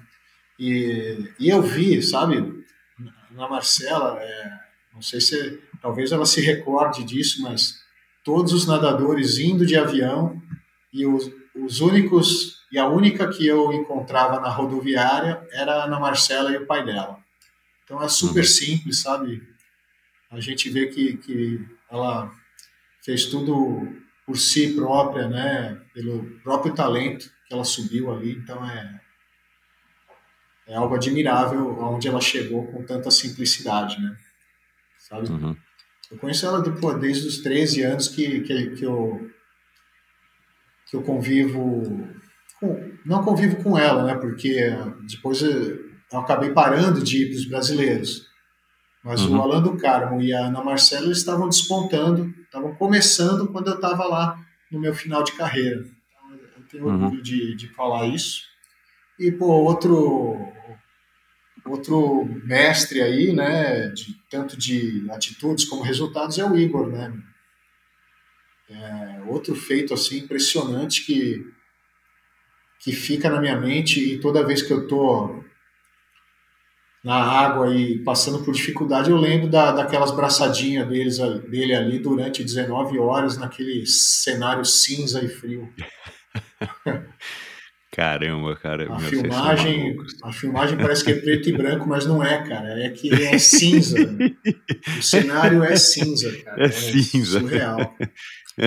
Então são, são É, esses cara. aí os meus ídolos. Aham. O, canal de o canal da Mancha podia ser numa, numa latitude mais baixa, né, cara? Podia ser no Mar do Caribe, né? Boa. Podia ser alguma coisa assim. Poxa, ia, ia ajudar muito. Verdade. É, é, não estava aqui no- na minha pauta aqui, mas já que a gente está falando disso aqui agora, né, veio à tona aí por causa do Igor de novo. ahn, cara, você trocaria as tuas sete vitórias do Leme ao Pontal, é, Não, essa é do da 14 14 bis, é, o teu recorde do Leme ao Pontal por um nove horas no canal da Mancha? Trocaria, Trocaria? trocaria. Legal. Bom, é, cara, quem quiser te procurar, quem que ouviu, quem por acaso ouviu essa conversa aqui e, e curtiu a tua história, a, a tua a mensagem, né, cara? Tem uma mensagem muito bacana aí que você passa é, através das suas histórias. Quiser te procurar, é, entre em contato é, via onde, telefone, fax, é, Instagram. Teu site é muito legal, né? Eu já te elogiei isso lá Ah, atrás, cara. A valeu, hora que você valeu. abre ali, tem aquela imagem do fundo do mar, que podia ser o fundo do mar do canal da Mancha, né, cara? E ia ser uma- um fundo cinza. É, mas enfim, é, te procura como, cara? Quem quiser ir te, te se aconselhar com você, treinar com você, aprender com você. É, o site é treino online lá tem os contatos. Ah, é. Aham, Instagram também, treino online Glauco Rangel. uhum, E no Google, por Glauco Rangel ali, já, já solto a minha, minha história ali. uhum. O canal Legal. do YouTube é o Viajar e Nadar, Glauco Rangel, bem legal. Isso, é isso coisas. mesmo, viajar e nadar. Aham. Então é, Tá bom. é isso aí. Legal. Eu vou colocar é, todos esses links e mais alguns aqui, né, como eu sempre faço lá no endorfinabr.com, meu site, no, na página aí dessa nossa conversa. Glauco, muito obrigado, cara. Parabéns, meu. Fiquei contente em te Ah, conhecer. legal. Já tinha ouvido algumas histórias. E é bacana, cara, saber que a gente tem nadadores do teu naipe com a tua vontade nessa idade onde eu me encontro um pouquinho mais velho. É, vou também sair daqui agora, vou dar umas braçadas. Não vou Aê. nadar uns 8 mil nem 5 mil, mas acho que eu vou nadar uns dois. E Boa. para mim já está muito bem pago. É, e é isso, cara. Um abraço, parabéns, Pô, lembranças obrigado, aí para tua família e boa sorte. A hora que você tiver mais um mais um desafio aí em vista, a hora que você quiser aí contar mais novidades ou é, conversar simplesmente aqui comigo, cara, e com o ouvinte aí do outro lado, cara, me avisa que você é, é, é muito bem-vindo aqui nesse canal. Valeu, Michel. Obrigado pela oportunidade, cara. Adorei conversar com você. Valeu, cara. Um abraço. Abração. Tchau, tchau. Bom, é isso, pessoal. Espero que vocês tenham curtido mais esse personagem, mais esse ser humano incrível. Cara, que vontade, que resiliência desse cara. E esse lema, é, não tá com vontade, vai lá e nada. É claro, isso aí vale para quem tem um objetivo, vale para quem nada profissionalmente ou treina profissionalmente, ou para quem é, pratica algum esporte profissional. Mas dá pra ver, né, cara, como é o cara tem uma cabeça focada nisso e e ele, para ele, isso funciona, e eu acho que isso que é, que é legal, essa diversidade que eu trago, procuro trazer aqui no Endorfina, é, através desses personagens incríveis como o Glauco. É, vai lá, assista o documentário do, do Glauco no canal da Mancha, junto com o Igor, né? O Igor participou aqui junto com a Derbal. E o Igor aí fala né, daquelas coisas engraçadas, do jeito do Igor. Se você não ouviu o episódio do Igor, vai lá e ouça. Ouça o episódio da Derbal. Tem Samir, tem a Martinha, tem a, a Ana Mesquita, né, que atravessou o Canal da Mancha, é, a, primeira brasileira, a primeira brasileira não, né, foi a, não sei que, que, que- brasileira que ela foi, mas cara, faz muitos anos era minha colega de FAAP, a- a- ela deteve o recorde, né, o tempo mais rápido aí por um bom tempo, e eu acho que até hoje é, ainda é dela, agora estou confuso, enfim. Cara, tem muita gente legal que já passou é, por aqui. Tem a Mariana Chevalier, que já nadou agora é, também durante a pandemia, no mesmo ano que o, no mesmo ano que o, que o Glauco. Tem uh, Dia Madruga, tem Edmundo Foschini, tem Luiz Lima, Poliano Kimoto, é, Thiago Rebolo, que, né, que é um episódio mais recente que nadou agora no ano passado. Enfim, tem muita gente bacana aqui que, que nada. Catarina Ganzelli, Bettina Lorscheiter, eu não sei, Samir Barel, claro, grande Samir, acho que foi meu primeiro convidado aí que atravessou o canal, que, que concluiu o canal da Mancha, enfim. Você ouve esses e todos os episódios do Endorfina lá no endorfinabr.com. É, vai lá no, no meu site, endorfinabr.com, vai lá no episódio de hoje, no episódio desse episódio aqui, no episódio do, do, do Glauco, clica lá e, e você vai encontrar links para as redes sociais dele, para o vídeo do documentário que eu estou mencionando aqui, para vários outros é, links que eu acho que são interessantes para você aprofundar um pouco mais o conhecimento do, sobre o Glauco, inclusive para o podcast que ele gravou com a Bia Nantes, o Swimcast, no, ano, no começo do ano de 2021, se eu não me engano, antes dele atravessar o canal. E, e, e dá um alô pro Glauco, tenho certeza que ele vai ficar feliz, ele vai retornar, ele vai responder para você, dizendo o que, que você achou, o que, que, né, enfim, fazendo o seu comentário, o seu elogio. É, eu tenho certeza de que ele vai adorar. E, e entre agora no endorfinabr.com, comente aqui comigo, comente com seus amigos, compartilhe o que, que você achou desse episódio. Se você fizer uma repostagem, isso vai ajudar mais ainda a espalhar a palavra do endorfina através do Glauco e de todos os outros convidados que já passaram por aqui agora, quase na, na, na iminência de completar cinco anos de podcasts. Então é isso, pessoal. Muito obrigado. Não se esqueça de seguir o Endorfina, não se esqueça de compartilhar os episódios, como eu acabei de falar aqui. Vai lá no, no Spotify, no Deezer, no Google Podcasts, Samsung Podcasts, não importa, Amazon Podcasts. Clica lá em seguir, em assinar e você já vai estar colaborando muito. E para qualquer outro assunto para aprofundar um pouco mais o seu conhecimento, não só a respeito dos convidados, mas a respeito do Endorfina, entre lá, endorfinabr.com. Valeu, pessoal. Até a semana que vem com mais um, uma convidada, tá? Eu vou falar mais uma convidada. É, com uma história incrível, uma, uma personagem super interessante que tenho certeza que vai também surpreender vocês e espero que vocês curtam tanto quanto eu curti. E é isso, um abraço e até lá. Valeu! Quais os seus sabores favoritos de gel? A probiótica tem dois super lançamentos: o Carbap Gel, o gel mais vendido do Brasil, agora em dois novos sabores incríveis que vão te surpreender. Na versão Super Fórmula, o sabor chocolate, e na versão Black, que possui taurina e cafeína, o sensacional sabor caramelo salgado. Cara, é uma delícia. Muito mais energia e muito mais sabor com a qualidade probiótica. Experimente. Já disponível nas melhores lojas especializadas do Brasil ou no site probiotica.com.br. E atenção, usando o cupom ENDORFINABR, você obtém descontos exclusivos. Vai lá agora, probiotica.com.br, digite o código ENDORFINABR ao final da sua compra e ganhe o seu desconto. E siga arroba Probiótica Oficial no Instagram para ficar por dentro de todas as novidades. E esse episódio também foi um oferecimento da Titanium. A Titanium Vida, Saúde e Previdência oferece as melhores soluções em proteção e segurança que você encontra no mercado, para você e seus familiares, com planos de seguro de vida, saúde e viagem. A Titanium oferece serviços para o seu bem-estar, como seguro de vida resgatável, que além de resguardar e proteger o futuro das pessoas que você ama, você tem a opção de resgatar os valores em seu seguro para utilizá-los no que quiser ou precisar. Outro serviço é o Seguro Saúde com cobertura mundial, com livre escolha de médicos, clínicas e hospitais aqui no Brasil e em qualquer parte do mundo. A Titanium também oferece completos planos de seguro viagem. Siga titanium.consultoria no Instagram. Não conte com a sorte, conte com a Titanium. E esse episódio também foi um oferecimento da Bovem Energia. Bovem, há uma década fornecendo energia e gerando resultados para consumidores do Mercado Livre. Quer ser livre? Fale com a Bovem, energia que inspira. Saiba mais em bovem.com.br e siga arroba bovem energia no Instagram. Esse e todos os episódios do Endorfina Podcast são editados pela produtora Pulsante. Obrigado por ouvir esse episódio do Endorfina. Acesse o endorfinabr.com, vá no post do episódio de hoje para conhecer um pouco mais sobre o meu convidado e alguns assuntos abordados em nossa conversa. Lá você ainda encontra todos os episódios do Endorfina. Siga o Endorfina BR no Instagram e confira imagens inéditas e inusitadas dos meus convidados. Participe enviando comentários e sugestões. Se você curtiu, colabore assinando o Endorfina no seu agregador de podcasts preferido e compartilhando com seus amigos.